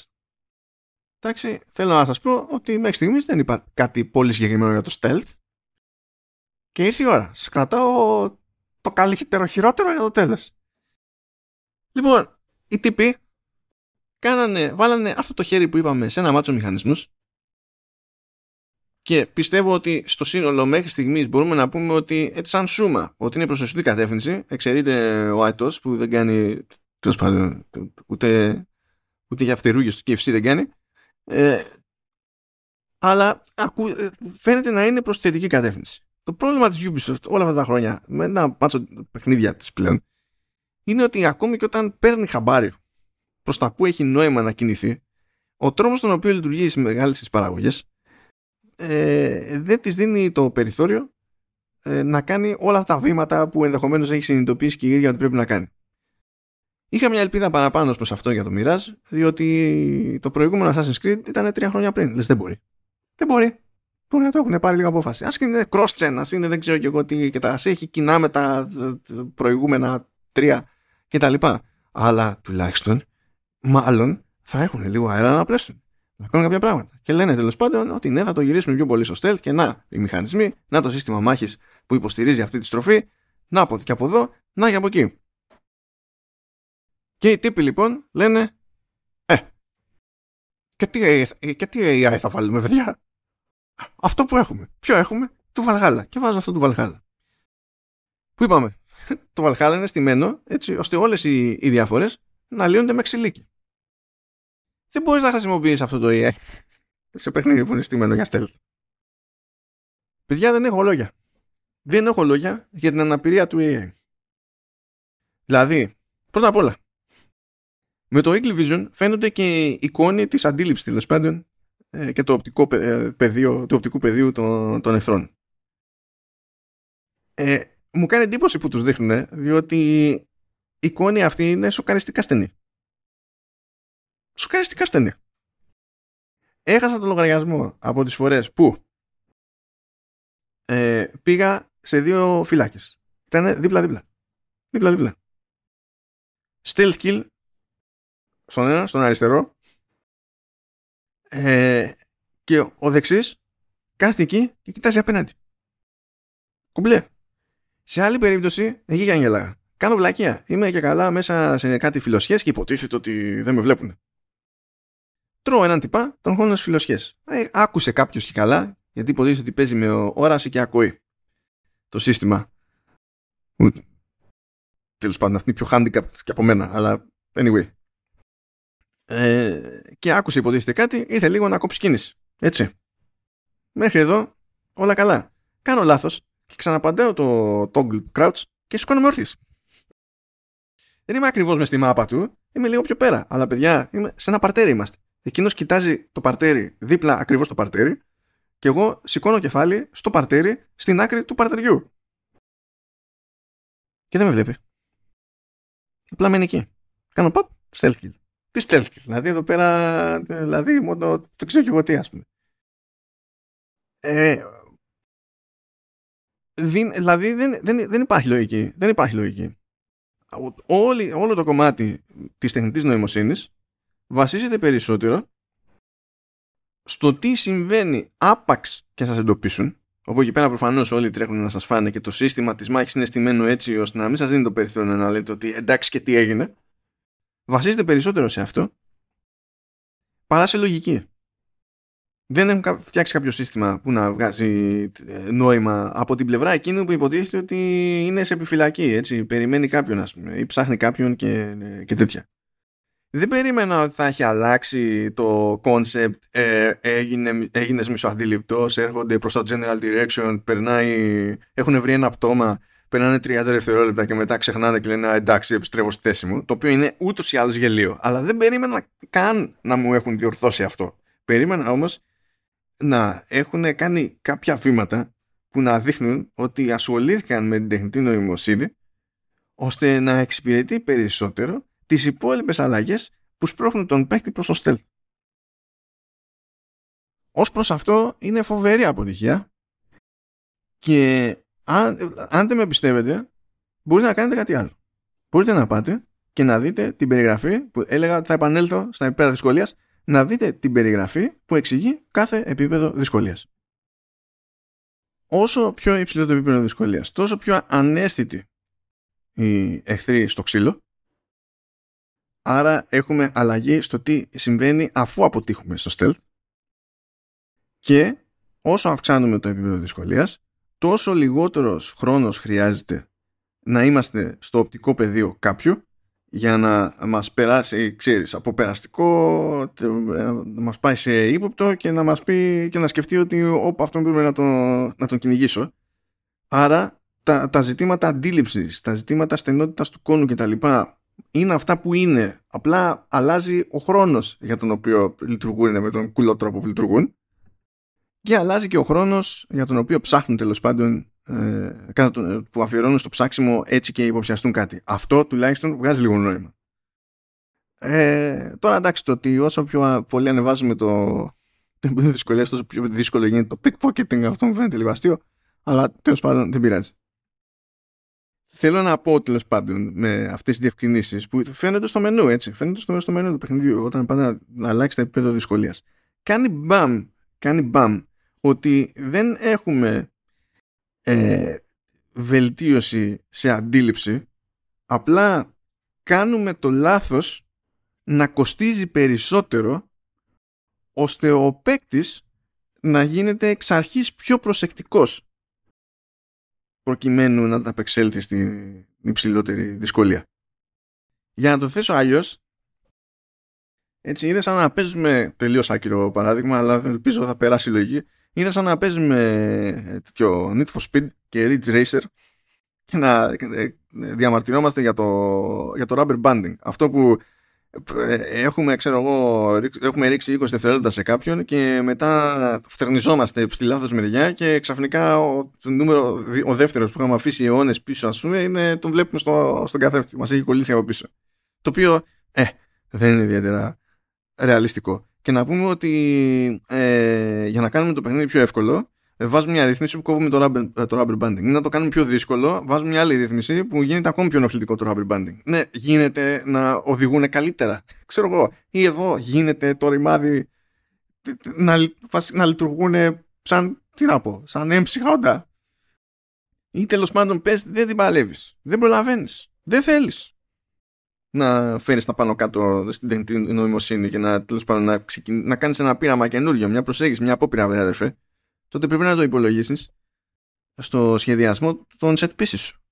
Διότι ακόμα και άμα πούμε, ξέρω εγώ βάζω και παίζω Metal Gear Solid 2 στο PS2, προφανέστατα, έτσι, δεν έχουμε να κάνουμε τεχνητή νοημοσύνη που είναι, ξέρω εγώ, τη διοφία, αλλά είναι σχεδιασμένοι οι χώροι ώστε τα stakes να είναι με τη, με τη μία άλλα τέλος πάντων και να είναι εκ των πραγμάτων δηλαδή όσο στενός και να είναι ο κόνος αντίληψης τέλος πάντων ενός φύλακα στο Metal Gear να είναι λόγω σχεδιασμού του επίπεδου πολύ πιο δύσκολο να, να αποφύγουμε τον ρημάδι των κόνων. Αλλά δεν είναι τώρα εδώ πέρα γιατί μέσα σε όλα είπαμε. Πρέπει να κρατήσουμε και τη γενική προσέγγιση του, του open world. Παρότι λέμε ότι το παιχνίδι είναι πιο γραμμικό και στην ουσία δεν είναι πιο γραμμικό. Έχει, είπαμε, έχει δύο τμήματα πολύ συγκεκριμένα, μικρής διάρκειας, που είναι όντως γραμμικά. Όλο το υπόλοιπο είναι η προσέγγιση που ξέρετε. Αυτό με την νοημοσύνη μέσα. Δεν θα πω ότι ποντάριζα σε κάτι άλλο, έτσι, δηλαδή ε, δεν μου έχει δώσει την εντύπωση η Ubisoft ότι ε, προσαρμόζεται τέλος πάντων πάντα με τον λογικό τρόπο ή περισσότερο ακόμα με την ταχύτητα που πρέπει να προσαρμοστεί τέλος πάντων σε κάποια πράγματα. Αλλά έλεγα, ξέρω εγώ, μήπως, μήπως, επειδή έχει αυτό το χρόνο αυτή η παραγωγή υποτίθεται μπροστά της. Δηλαδή σκεφτείτε γενικά, είναι σαν όλο το franchise να ακολουθεί τη, την εξέλιξη από την λογική στην παράνοια και μετά ξανά στη λογική της χρήσης της κρυφής λεπίδας των, των ασασίνων. Όπου ξεκινήσαμε με το λογικό, είχαμε ένα παιχνίδι που έλεγε «Ε, άμα σου περάσουν μια κουφτερή λάμα στην καροτίδα, πεθαίνεις». Έτσι έχουμε μάθει, αυτό θα συμβαίνει. Εντάξει, εντάξει, δεν διαφώνησε κανένας. Και φτάσαμε στην εποχή που έγινε τέλος πάντων και καλά πιο RPG. Το. Το ξεκίνησα ψεύτικο και είναι αληθινός ο Βίχας. Ε, ε, RPG τώρα τα μπορώ αυτά. Όταν λέγονται για τέτοιους είδου παιχνίδια, τέλος πάντων πούμε να λένε ότι ε, ανάλογα με τα stats και με το είδος του εχθρού και θα του καρφώσεις με την καροτίδα αλλά θα του κάνεις κάπως ο damage λίγο ή πολύ μετά θα θέλει κι άλλη και κάτι τέτοια και έλεγες τι σου εσάς είμαι με λεπίδα στην καροτίδα που δεν λειτουργεί τι, τι, τι είναι αυτό είναι πυραμίδα nerf ε πυραμίδα είναι, είναι, πυραμίδα ε, έχω κάει ε, τε, από nerf είναι τέτοιο της nerf είναι η λεπίδα φτάσαμε μετά στο Valhalla που έγινε η βελτίωση του στυλ κοιτάξτε να μπορείς να τους φας με τη μία. Αλλά σε, στους δύσκολους εχθρούς θα είναι και λίγο QT το πράγμα και θα πρέπει να κάνεις τη σωστή χρονική στιγμή και ένα δεύτερο πάτημα ώστε να μην του κάνεις απλά damage, να τον φας όντως μια και έξω. Και θα πεις τέλος πάντων να το δεχτούμε, θα προσποιηθούμε ότι είναι ζήτημα skill-based προσέγγισης κτλ. Και, και φτάνουμε στο Mirage και το Mirage τίμια λέει παιδιά, τι κάνουμε τόσο καιρό; καροτίδα είναι. Άμα κοπεί, πάει, πάει κάηκε. Πραπ, τέλος. Γεια σας. Εδώ πηγαίνεις και τους καρφώνεις σε άλλα σημεία που δεν είναι καροτίδα. Υποτίθεται ότι πηγαίνει και πιάνει πλάγια και χτυπάει, ξέρω εγώ, καρδιέ και ιστορίες. Και τι γίνεται, αυτό ακριβώς που βγάζει νόημα. Έτσι λοιπόν και με το μοιράζει για να προσπίθω και εγώ ότι κλείνω εδώ πέρα συλλογισμούς, τρύπες, κύκλους, ό,τι ήταν, τι διάλογο. Ε, είναι ένα στάδιο ανάλογο ας πούμε, στο, στο franchise όπου ξεκίνησε να είναι α, α, ας το πούμε action stealth platformer κάπως έτσι με τα καλά του και τα κακά του πρωτοποριακό στην εποχή του μετά τέλος πάντων έπαιζε σε μια ρουτίνα εκεί πέρα άνοιξε μετά γιατί φαντάστηκε η Ubisoft ότι θέλει και εκείνη κάτι που να θυμίζει λίγο Witcher με κάποιο τρόπο και κατάλαβε τέλος πάντων σε κάποιο βαθμό το μηχανικό δεν κατάλαβε το υπόλοιπο κομμάτι.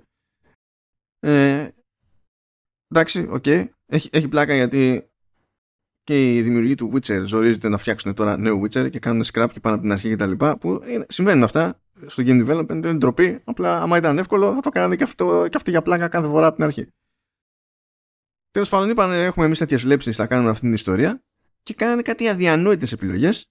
Άρχισαν να ισιώνουν από το Origins στο, προς το Odyssey, ίσιωσαν περισσότερο πράγματα στο Valhalla. Μπορούμε να πούμε ότι αν τα βάλουμε κάτω και το Mirage είναι επίσης διορθωτική κίνηση στο σύνολο αν και το, πώς να το πούμε αυτό στο σοβαρά όταν υπάρχει απειλή από πίσω το επόμενο θα είναι open world RPG όπως τα προηγούμενα και τέτοια που θα θες ψυχίδες για να φτάσουμε στο να ε, βγάζουν νόημα ας πούμε, κάποια πράγματα που κακώς είχαν ξεφύγει τόσα χρόνια.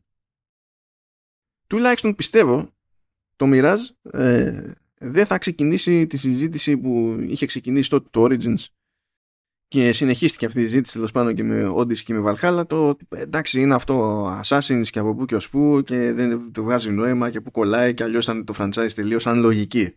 Εδώ δεν είναι ότι πήγανε να πατήσουν στη συνταγή την παλιά παρότι νομίζω ότι αυτή η εντύπωση είχε δοθεί σε διάφορες μπάντες, ειδικά στην αρχή μέχρι να ξεκινήσουμε εκεί hands και ιστορίες ε, όντως η βάση του, του Mirage είναι η σύγχρονη βάση των, των Assassin's Creed. Αλλά με στοιχεία που παραπέμπουν χωρίς ντε και καλά να αντιγράφουν την προσέγγιση του παρελθόντος που ευτυχώς δηλαδή γιατί το ζήτημα δηλαδή άμα ήταν να επιστρέψουμε στο πηγαίνουμε σε μια περιοχή πηγαίνουμε, κάνουμε ένα eavesdrop ε, μετά κάνουμε ένα pickpocket και μετά κάνουμε δεν θυμάμαι τι άλλο, ένα, ένα race και τώρα είμαστε έτοιμοι πάμε για το assassination και κάνουμε αυτή τη λούπα για πάντα, θα ήταν ζήτημα. Θα ήταν ζήτημα.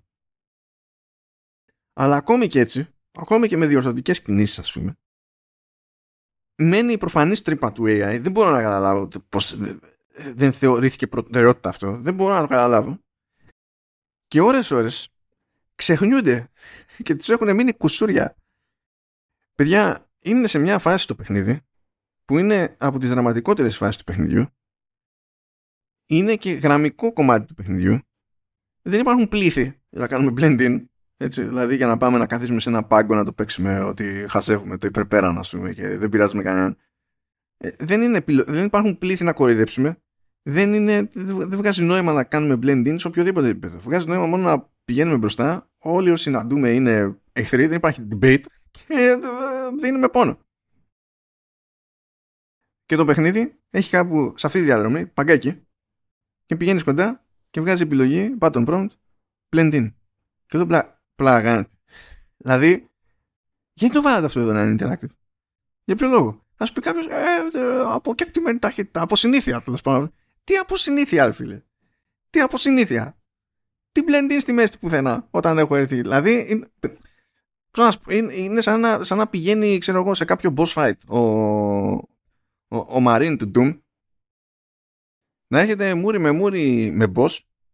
Η, η μόνη επιλογή να είναι να, να γεμίσεις δηλαδή να, να κάνεις σουρωτήρι τον boss αλλά για κάποιο λόγο όλος ο χώρος γύρω σου είναι στημένος για platforming το οποίο δεν χρειάζεται να κάνεις. Δηλαδή why; Why; Άδει, δεν μπορώ. Αλήθεια. Για να κλείσω. Καλά μου παιδιά. και για να βγάλει νόημα εκείνη η αρχική αναφορά στο Dynasty Warriors το Assassin's Creed έκανε ένα πείραμα μεγάλο με το Origins. Από τότε, από το 2000, τι ήταν, Α, ναι, 2017. Από τότε λοιπόν είδε τι έκανε στραφά Ubisoft και άρχισε που και που να κλείνει κάτι τρύπες.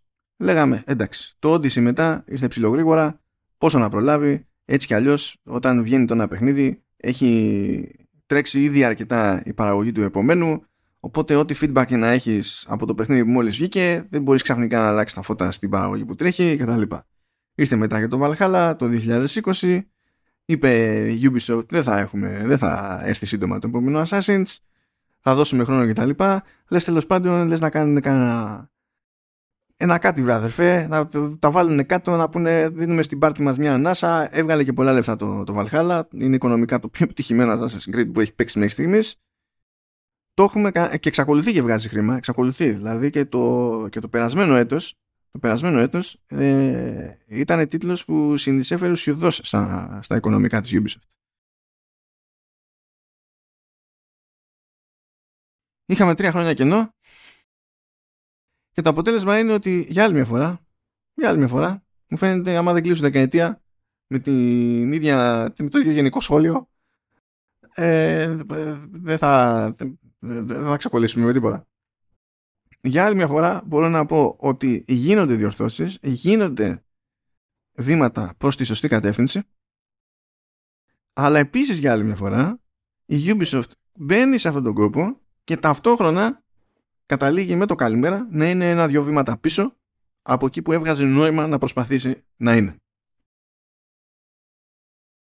Οπότε μπορώ να πω ότι το προτιμώ γενικά ως προσέγγιση σε σχέση με τα προηγούμενα αλλά ο κόσμος δεν είναι ένας κόσμος που έχει μόνο Assassin's Creed για να ζυγίζουμε την κάθε τέτοια παραγωγή με την αμέσως προηγούμενη στη, στην ίδια τη σειρά ο κόσμος έχει άνοιγμα και αυτό το, είναι το ζήτημα το αστείο που έπαιζε γενικά με τίτλους Dynasty Warriors βγαίνανε 5-5 που λέει ο λόγος ε, μονίμως πήραζαν οι developers στην Koei Tecmo και στην Omega Force πιο συγκεκριμένα κάτι εδώ, κάτι εκεί και περιμέναμε χρόνια ας πούμε για να διορθωθούν πράγματα τα οποία ήταν προφανές, προφανές ότι είναι στραβά από τρεις κυκλοφορίες πριν ας πούμε. Γι' αυτό μου θύμισε τα ριμπάτια τα Dynasty Warriors. Ή έπρεπε να γίνει το άλλο το κουφό να μπλέξει ο Megaforce με, ε, με Nintendo για κάτι με συνταγή τύπου Warriors και επειδή είχε την Nintendo ως δερβέναγα να πηγαίνει και να βρίσκει καλύτερο ζύγι από το ότι έβρισκε οποτεδήποτε στο παρελθόν μόνη της όταν είχε το ελεύθερο να κάνει τις γουστάρι.